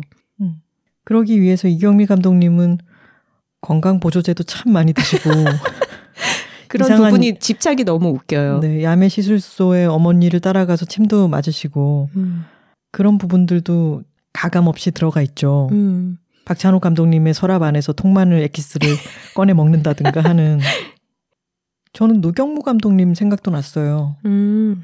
안할 이유 없는 임신을 만드신 노경무 감독님도 무역회사를 다니다가 음. 아 나는 회사 일이 아닌 창의적인 뭔가를 해봐야겠어 라고 음. 생각하고 애니메이션을 전공했는데 거기 가서 하는 일들도 또 무역회사에서 했던 일과 다름없이 음. 하나하나 세심하게 챙겨야 되고 이런 게 있더라 이런 음. 얘기도 하셨죠. 음. 공교롭게도 이경미 감독님도 무역회사를 다니시다가 영화 공부로 인생을 크게 틀게 된 거잖아요. 그렇죠. 그리고 그러다가 한국 영화를 너무 사랑하는 피어스 콘란 씨를 만나서 음. 한국 이름 권필수.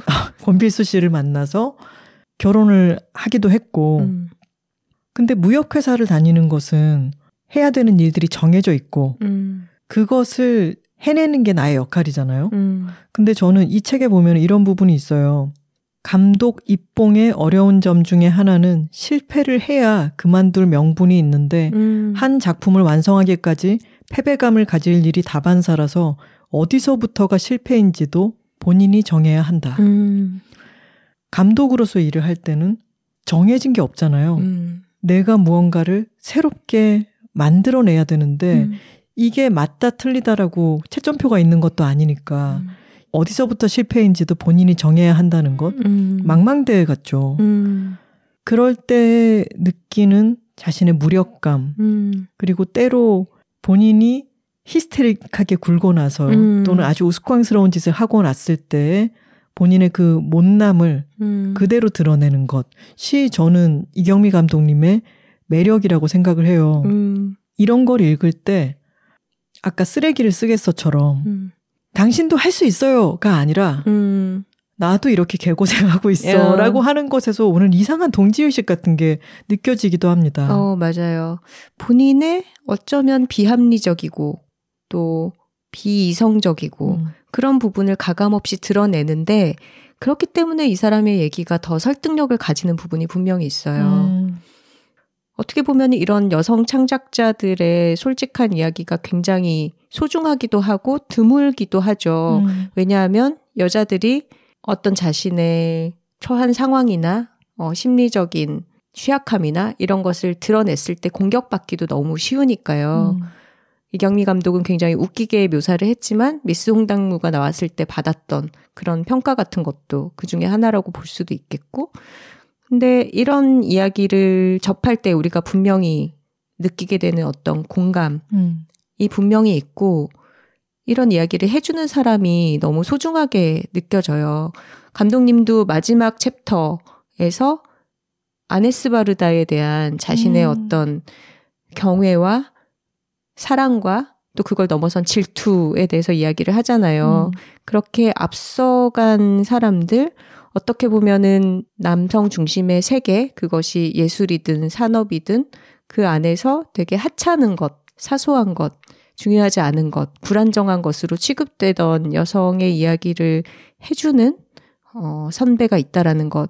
그게 정말 바람직하고 건전하고 아름다운 방식으로가 아니라 이렇게 약간은 괴짜스럽고 괴상하고 웃긴 면이라 할지라도 그런 이야기를 해주는 사람의 소중함을 이 책을 통해서 느끼게 됩니다. 음, 맞습니다. 잘돼가 무엇이든의 일종의 가족 시트콤 같은 그런 이야기가 이 개정 증보판에서는 조금 더 확장되고 깊어지면서 전환을 맞기도 해요. 그것은 어, 감독님의 아버지가 개정판이 나오는 5년 사이에 돌아가시는 사건이 있었고 그 죽음의 경험과 의미를 곱씹으면서 이전의 에피소드들도 또 감독님에게도 독자들에게도 새로운 의미를 획득하게 되었기 때문입니다.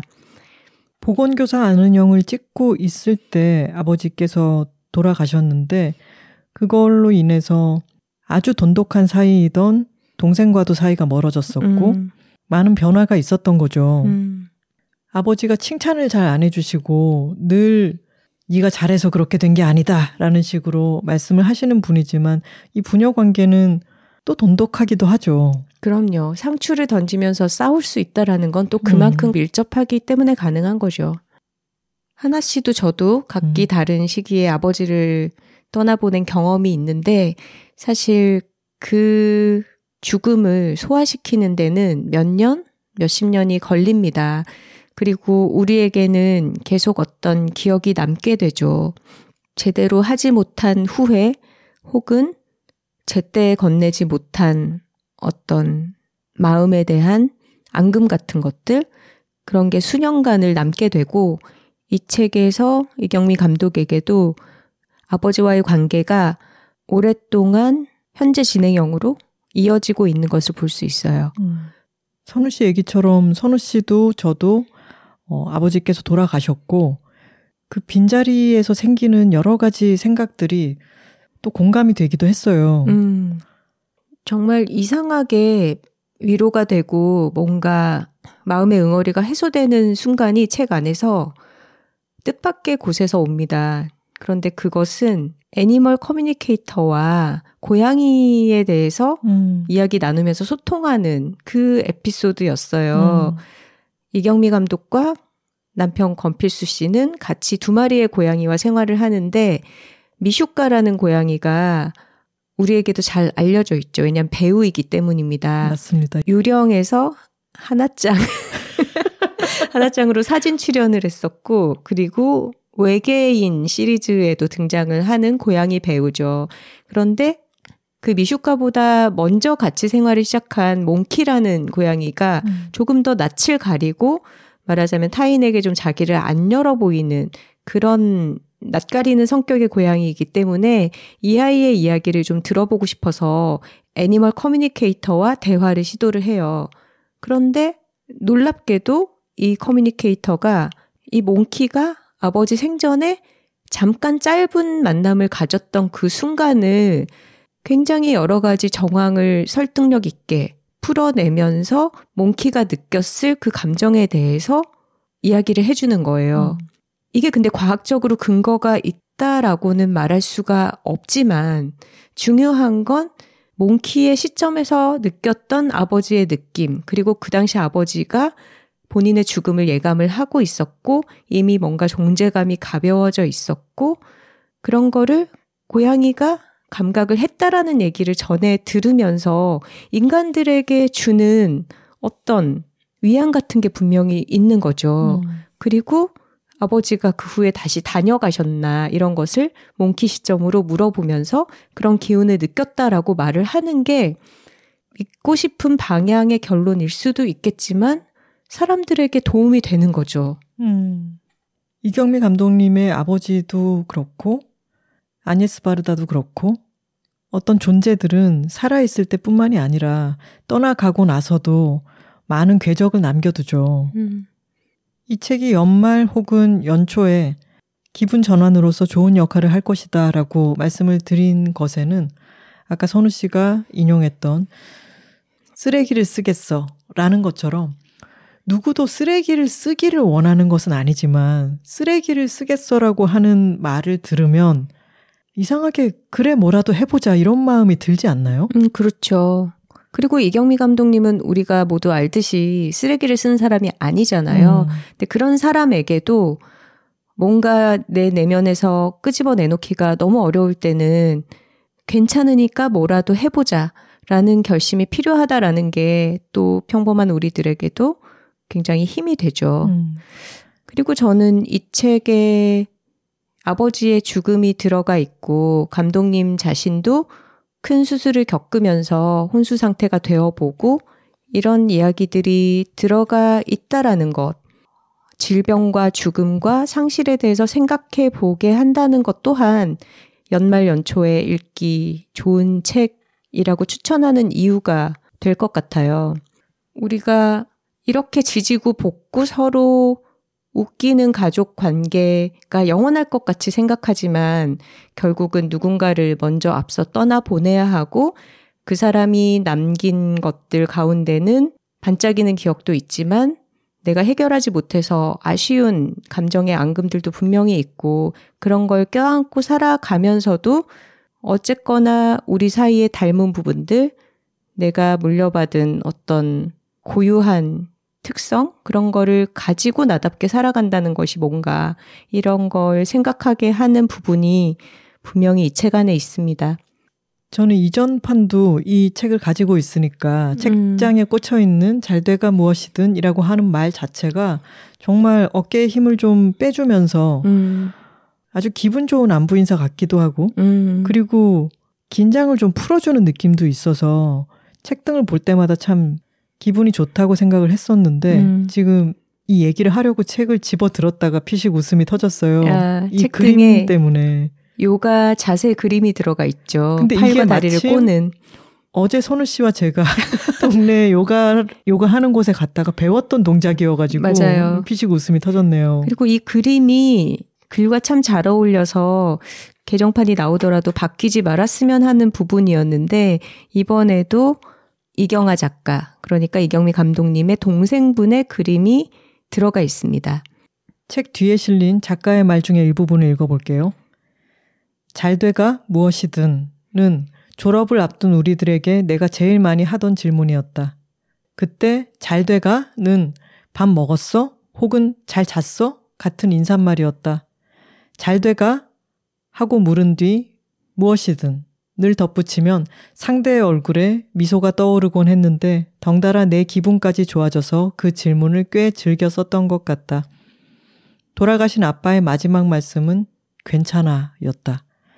잘 돼가 무엇이든과 아빠의 유언에는 겹치는 글자는 단 한 개도 없지만 나는 잘 돼가 무엇이든 뒤에 늘 괜찮아를 혼잣말처럼 넣어 두었기에 그 말씀이 참 좋았다. 여러 계획이나 포부들을 끊임없이 방해하는 삶을 농담거리로 삼는 그래서 그렇게 서로에게 던지는 농담이 우리를 구원할 거라고 말하는 책이었습니다. 이경미 감독의 잘 돼가 무엇이든 소개했습니다. 댓글 소개 시간입니다. 사연과 광고 문의는 w2talking w 숫자 2 talking at gmail.com으로 보내주시면 됩니다. 파이애트리님께서 팟빵 최근 에피소드에 주르륵 후원금을 보내주셨습니다. 복가치는 일상의 최근 에피소드들을 좀 놓치긴 했는데 그래도 연말 인사는 해 가기 전에 미리 남기고 싶어서 댓글 남겨요. 올 한 해도 언니들의 여러 에피소드들과 함께 웃고 배우고 의지하며 지냈습니다. 제 댓글 소개될 때마다 이렇게 주저리 주저리 써도 언니들은 참 완벽한 호흡으로 읽어내시는구나 감탄하기도 했고요. 저는 좋은 걸 좋다고 얘기하는 것도 중요하지만 좋으면 할 수 있는 만큼 실질적 지원을 보내는 것도 좋다고 생각해요. 그래서 크리스마스 이브인 오늘은 팟빵 캐시 잔뜩 충전해서 좋아하는 프로그램들에 보내봅니다. 언니들과 톡토로 분들 모두 Merry Christmas 하셨네요. 아, 고맙습니다. 얘기 나온 김에 후원해주신 분들 말씀을 드리겠습니다. 살구 419 톡토로님, 꿈꾸는 눈썹님, 제이디솔님, 한박톡토로님, 트와이스 조이님, 디초콜릿님, 달토노님, 삼천포 톡토로님, 옥년동 나무늘보 톡토로님 모두 고맙습니다.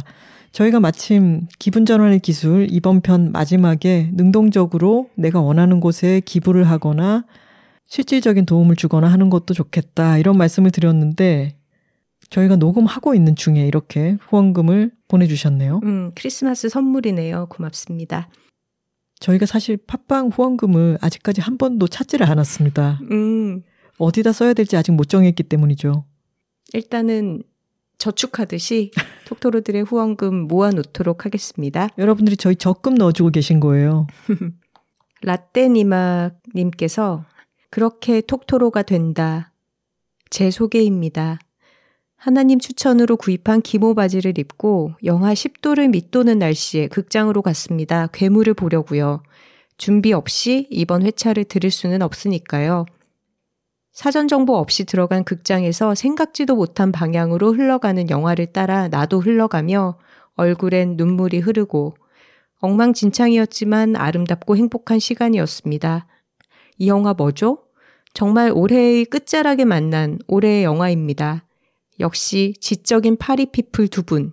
영화도 제대로 팔아주셨어요. 감사합니다. 오늘 밤은 클레어 키건의 이처럼 사소한 것들을 다시 읽으며 성탄 분위기를 느껴보려 합니다. 매번 저의 내면을 가득 채워주시는 좋은 추천들 감사합니다. 새해에도 건강하시고 또 건강하시길 기원합니다. Merry Christmas and Happy New Year 해주셨네요. 저희도 이것저것 추천을 참 많이 하는데 그 추천을 듣고 일부러 챙겨서 찾아봐 주시는 분들이 또 좋은 후기를 남겨주실 때 그게 또 저희에게 정말 큰 기쁨으로 돌아옵니다. 맞습니다. 그리고 괴물이 어, 주원농원 사장님께서 올리신 트윗을 봤더니 계신 곳 근처에서는 괴물을 상영하는 곳이 없어서 음. 여들톡을 못 듣고 있다. 그러시다가 서울까지 와서 보셨더라고요. 음, 저희는 예매 순위 같은 걸 봤을 때 아주 상위권에 있길래 전국구로 좀 쉽게 볼 수 있는 영화라고 생각을 했는데 음, 또 이게 서울 중심주의였구나라는 생각을 했습니다. 그러게요.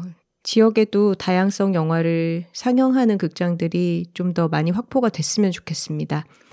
야매 개미님께서 83화 올해 영화 괴물편 나눠서 듣고 있는데 영화 보고 나왔을 때 들었던 가슴 미어짐과 좋은 영화를 보고 나서 드는 짜릿함이 다시 생생하게 떠올랐어요. N차 관람 찍으러 가야겠습니다. 하셨네요. 나눠서 들으셔도 참 길었을 거예요. 스포티파이에서 파랑님의 댓글입니다. 영화를 보고 나오며 막내 동생에게 전화했습니다.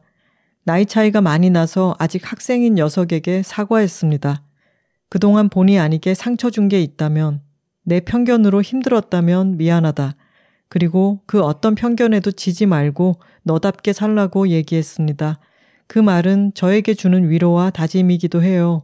다 같이 자신 그대로 행복하길 바랍니다. 음, 하셨네요. 네. 선삼 물대새 톡토로님이 메일을 보내주셨습니다.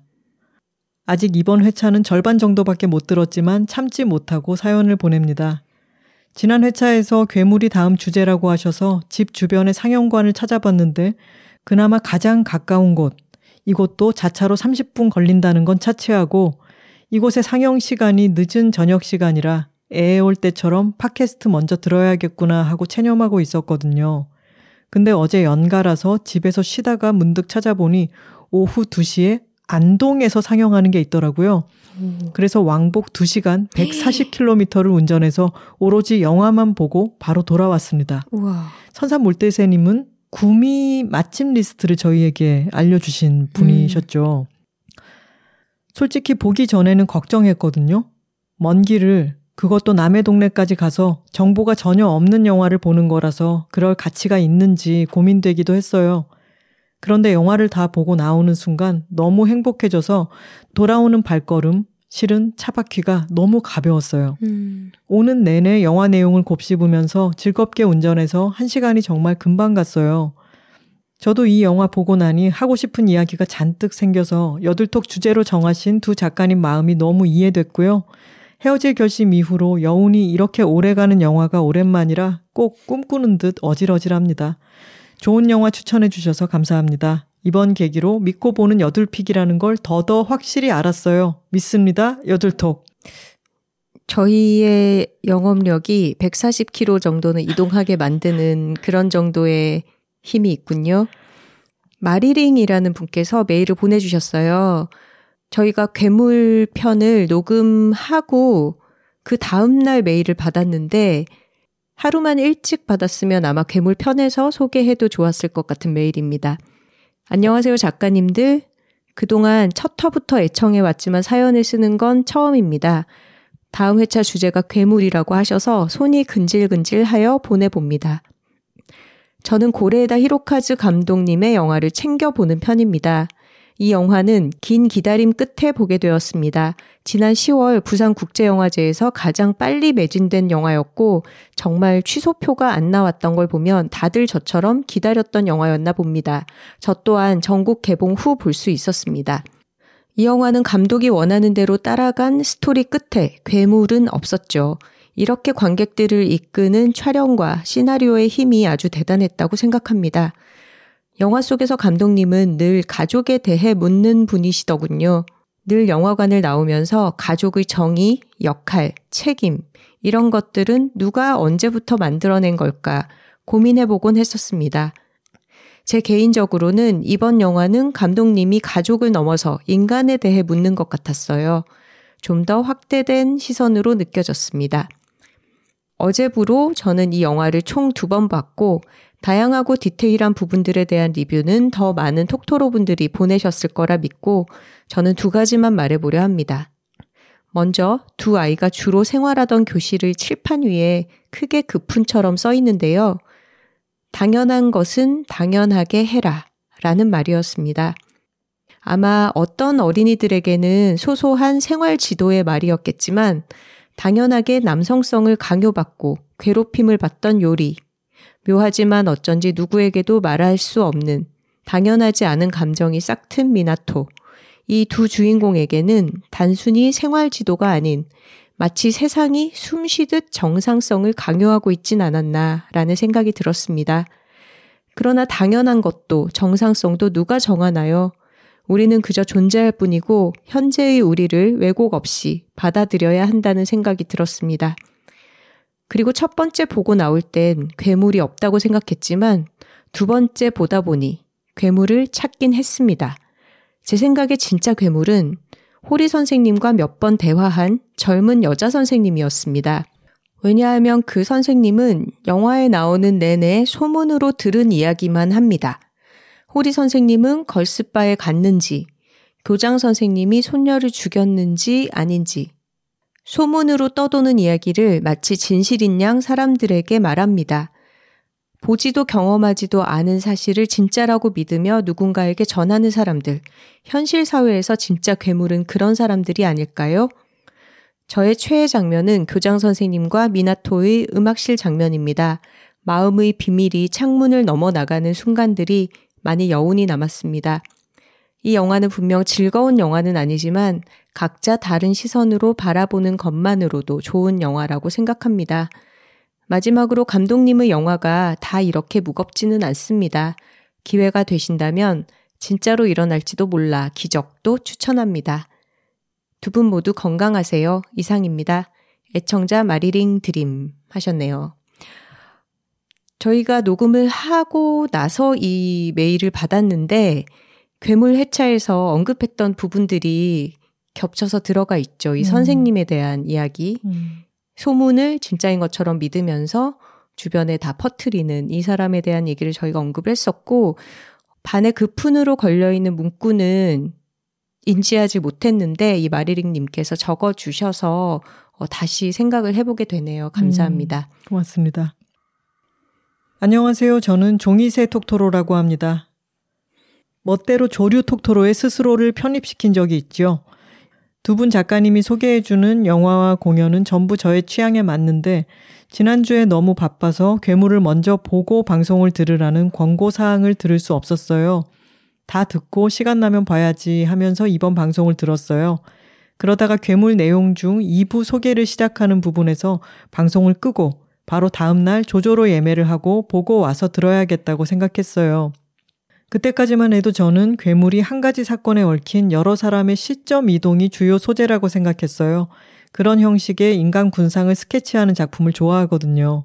그래서 이건 결말을 스포당하고 보면 안 되는 장르야 하면서 방송을 끄고 예매를 한 거죠. 그런데 예상 가능하시죠? 저는 3부에서 좋은 의미로 큰 충격을 받았어요. 특히 1, 2부에서 감독이 작정하고 주요 인물과 그 주변의 좁은 공간만을 화면 가득히 담아 고구마를 극대화하는 연출에 숨이 막혀가고 있었단 말이죠. 그중 백미는 1부에서 교사들의 형식적인 사과를 받는 사오리를 둘러싼 등의 벽 씬이었죠. 그러다 3부에 들어서 미나토와 요리의 이야기가 탁 트인 시야로 진행되는데 그 아름다움에 눈물이 나고 말았어요. 이미 자신의 세상을 만들어가기를 끝낸 사오리와 호리의 시야는 좁게, 자신의 세상을 혼란스러워하며 아직 만들어 나가는 미나토의 시야는 넓게 연출해서 3부의 충격이 극대화되었던 것 같아요. 혼란스럽고 두려운 상황에서도 새로운 것을 계속 탐색하고 자신이 느끼는 아름다움을 차곡차곡 쌓아가는 아이의 세상을 영상으로 담아줘서 감독님에게 고맙다는 생각까지 들더라고요. 호리 선생이 여자친구에게 멋진 야경이래 봤자 다 필라멘트일 뿐이라고 한 대답은 3부의 아이들의 사랑과 정확히 대비되어 눈물이 났어요. 전차 안을 꾸민 전구와 스티커와 종이 장식들은 내가 해줄 수 있는 모든 것을 쏟은 가장 아름다운 세상에 너를 데려가고 싶어. 아름다운 곳에서 너와 함께하고 싶어 라는 마음의 외침이었죠. 마지막에 없던 전차길이 다시 생긴 갑작스럽게 맑은 날의 연출은 두 아이의 혼란하고 찬란한 세상의 엔딩처럼 보였어요. 저도 선우 작가님 생각처럼 이제 저 아이들은 다시 현실에 부딪히고 깎이는 생활로 떠밀려지겠구나 싶어서 슬펐지만 이 태풍 같은 아름다운 시절을 지나온 아이들의 마음은 일상을 견딜 때 달라질 거라고 생각해요. 그래서 비극이 예정되어 있지만 해피엔딩이라고 느꼈어요. 미나토가 단호하게 이야기했잖아요. 다시 태어난 게 아니라 똑같다고. 예상보다 길어지는 외주일 때문에 제 작업을 놓고 초조해하고 있는 와중에 이런 영화를 소개해 주셔서 숨통이 트였어요. 그래서 구구절절 감상을 작가님들에게 늘어놓고 있어요. 메일을 받으시는 입장에서는 귀찮으시겠지만 너무 감사해서 무슨 말이든 하고 싶었어요. 크리스마스 선물로 저의 괴물 팬아트를 보내드립니다. 작가님들의 전문인 아름다운 말로 이 영화의 좋음을 알려주셔서 저도 본업인 그림으로 좋음을 전달하고 싶었어요. 크리스마스 즐겁게 보내시고 2024년 새해 복 많이 받으세요. 이상입니다. 종이새 톡토로 드림. 하시면서 괴물 팬아트를 첨부해 주셨는데 음, 저희가 이 예쁜 그림을 받을 자격이 있을까요? 두 배우에게 전달되거나 감독님에게 전달이 돼야 되는 게 아닐지 싶지만 어쨌거나 아름다운 그림 잘 받고 감사합니다. 그리고 이 두 아이가 폐열차 앞에 서 있는 장면에 이 위쪽 하늘을 우리가 샌드아트 같다고 표현했던 그 흙탕물이 튀기는 창문처럼 표현을 해주셨네요. 음. 영화를 본 사람이라면은 이 그림의 디테일들을 조목조목 잘 음미할 수 있을 거라고 생각합니다. 네. 성산동 톡토로님께서 메일 보내주셨습니다. 안녕하세요. 선우하나 언니, 성산동 톡토로입니다. 한 해의 마지막을 향해 가는 시점에서 감사 인사를 드리고 싶어 메일을 보냅니다. 세터산에서 두 마리의 강아지들, 곰지와 곰순이를 구조해서 입양을 보내는 그런 아주 훌륭한 일을 한 적이 있는 저희의 친구입니다. 여둘톡 71화 고양이와 살면서 배운 것들 편을 반복해서 들으며 털 친구들을 만나 살아가고 아이들로부터 얻는 헤아릴 수 없는 위안과 행복에 대해 그리고 돌보는 일에 대해 많이 생각했습니다. 그리고 제가 어쩌자고 깜냥도 되지 않으면서 구조와 입양 보내기에 뛰어들게 되었는지도요. 한 동물을 사랑하기 전까지 우리 영혼의 일부는 잠든 채로 있다. 아나톨 프랑스의 말을 인용해 봅니다. 모든 것은 저희 반려견 약꼬미로부터 시작된 일이었거든요. 한의원에 내원하면서 아이들을 구조하고 입양 보내는 걸 지켜보셨던 환자 가족들이 철장 안에 갇혀있던 아이를 구조해서 가족이 되고 그 가족의 어린이가 이제는 능숙하게 약꼬미를 만지고 예뻐하는 걸 최근에 보고 감동받았던 일도 감사했습니다. 70화 대망의 톡춘문예 나의 운동 이야기 편에 제가 축구와 풋살에 미쳐 있는 이야기를 보내지 못한 것은 너무나 아쉬운 일로 남아 있습니다. 환자분들께 틈만 나면 톡권을 하는데 저에게 영업당한 환자분께서 선생님 이번에 톡춘문예 들으셨어요? 제 남편 벽토론 제 남편이 이번에 본상 탔어요.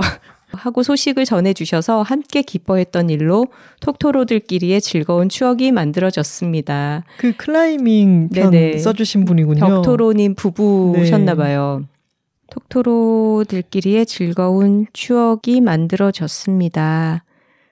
사연을 보내시는 톡토로 분들의 글들을 정말 좋아하고 글맛에 감탄하며 듣는데 최근 유주 톡토로님께서 보이스 피싱을 당하지 못했던 사연을 읽으시던 하나 언니의 다급하고 당황한 목소리 연기를 듣다가 산책하던 길에서 빵 터졌습니다. 여둘톡으로부터 얻는 편안함, 안정감, 후련함, 든든함, 즐거움 등등에 이어 이제는 코믹한 부분까지 고맙습니다. 이래야 한다고 세워놓은 무형의 규범이 많은 곳이지만 한국 사회에 속해 있는 우리가 생각을 바꿔나가면 그 사람들이 다수가 되는 날도 오지 않을까요? 라고 하셨던 선우 언니의 말씀에 공감이 되었습니다. 여둘톡을 하는 언니들께서 다수가 되어가는 그 길의 선두에 서 있지 않을까 하는 생각이 들었습니다.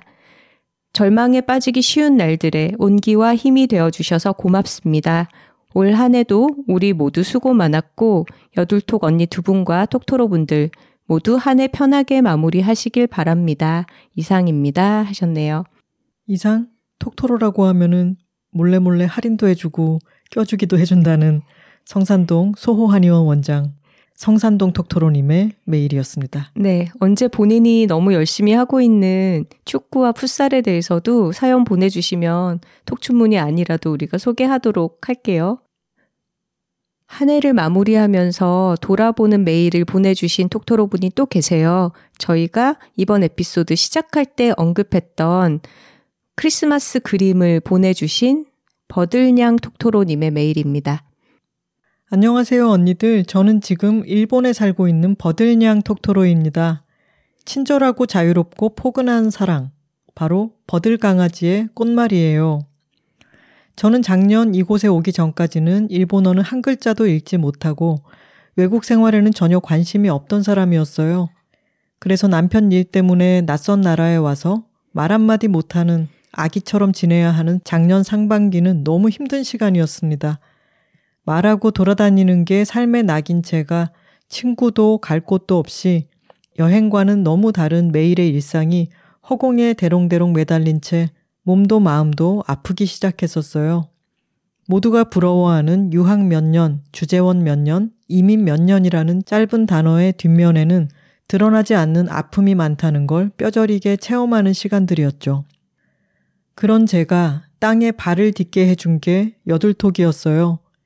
화요일마다 언니들의 목소리를 들으며 마음을 다독여서 여기저기 가까운 곳을 돌아다니고 동네의 나무와 꽃과 새들을 만났어요.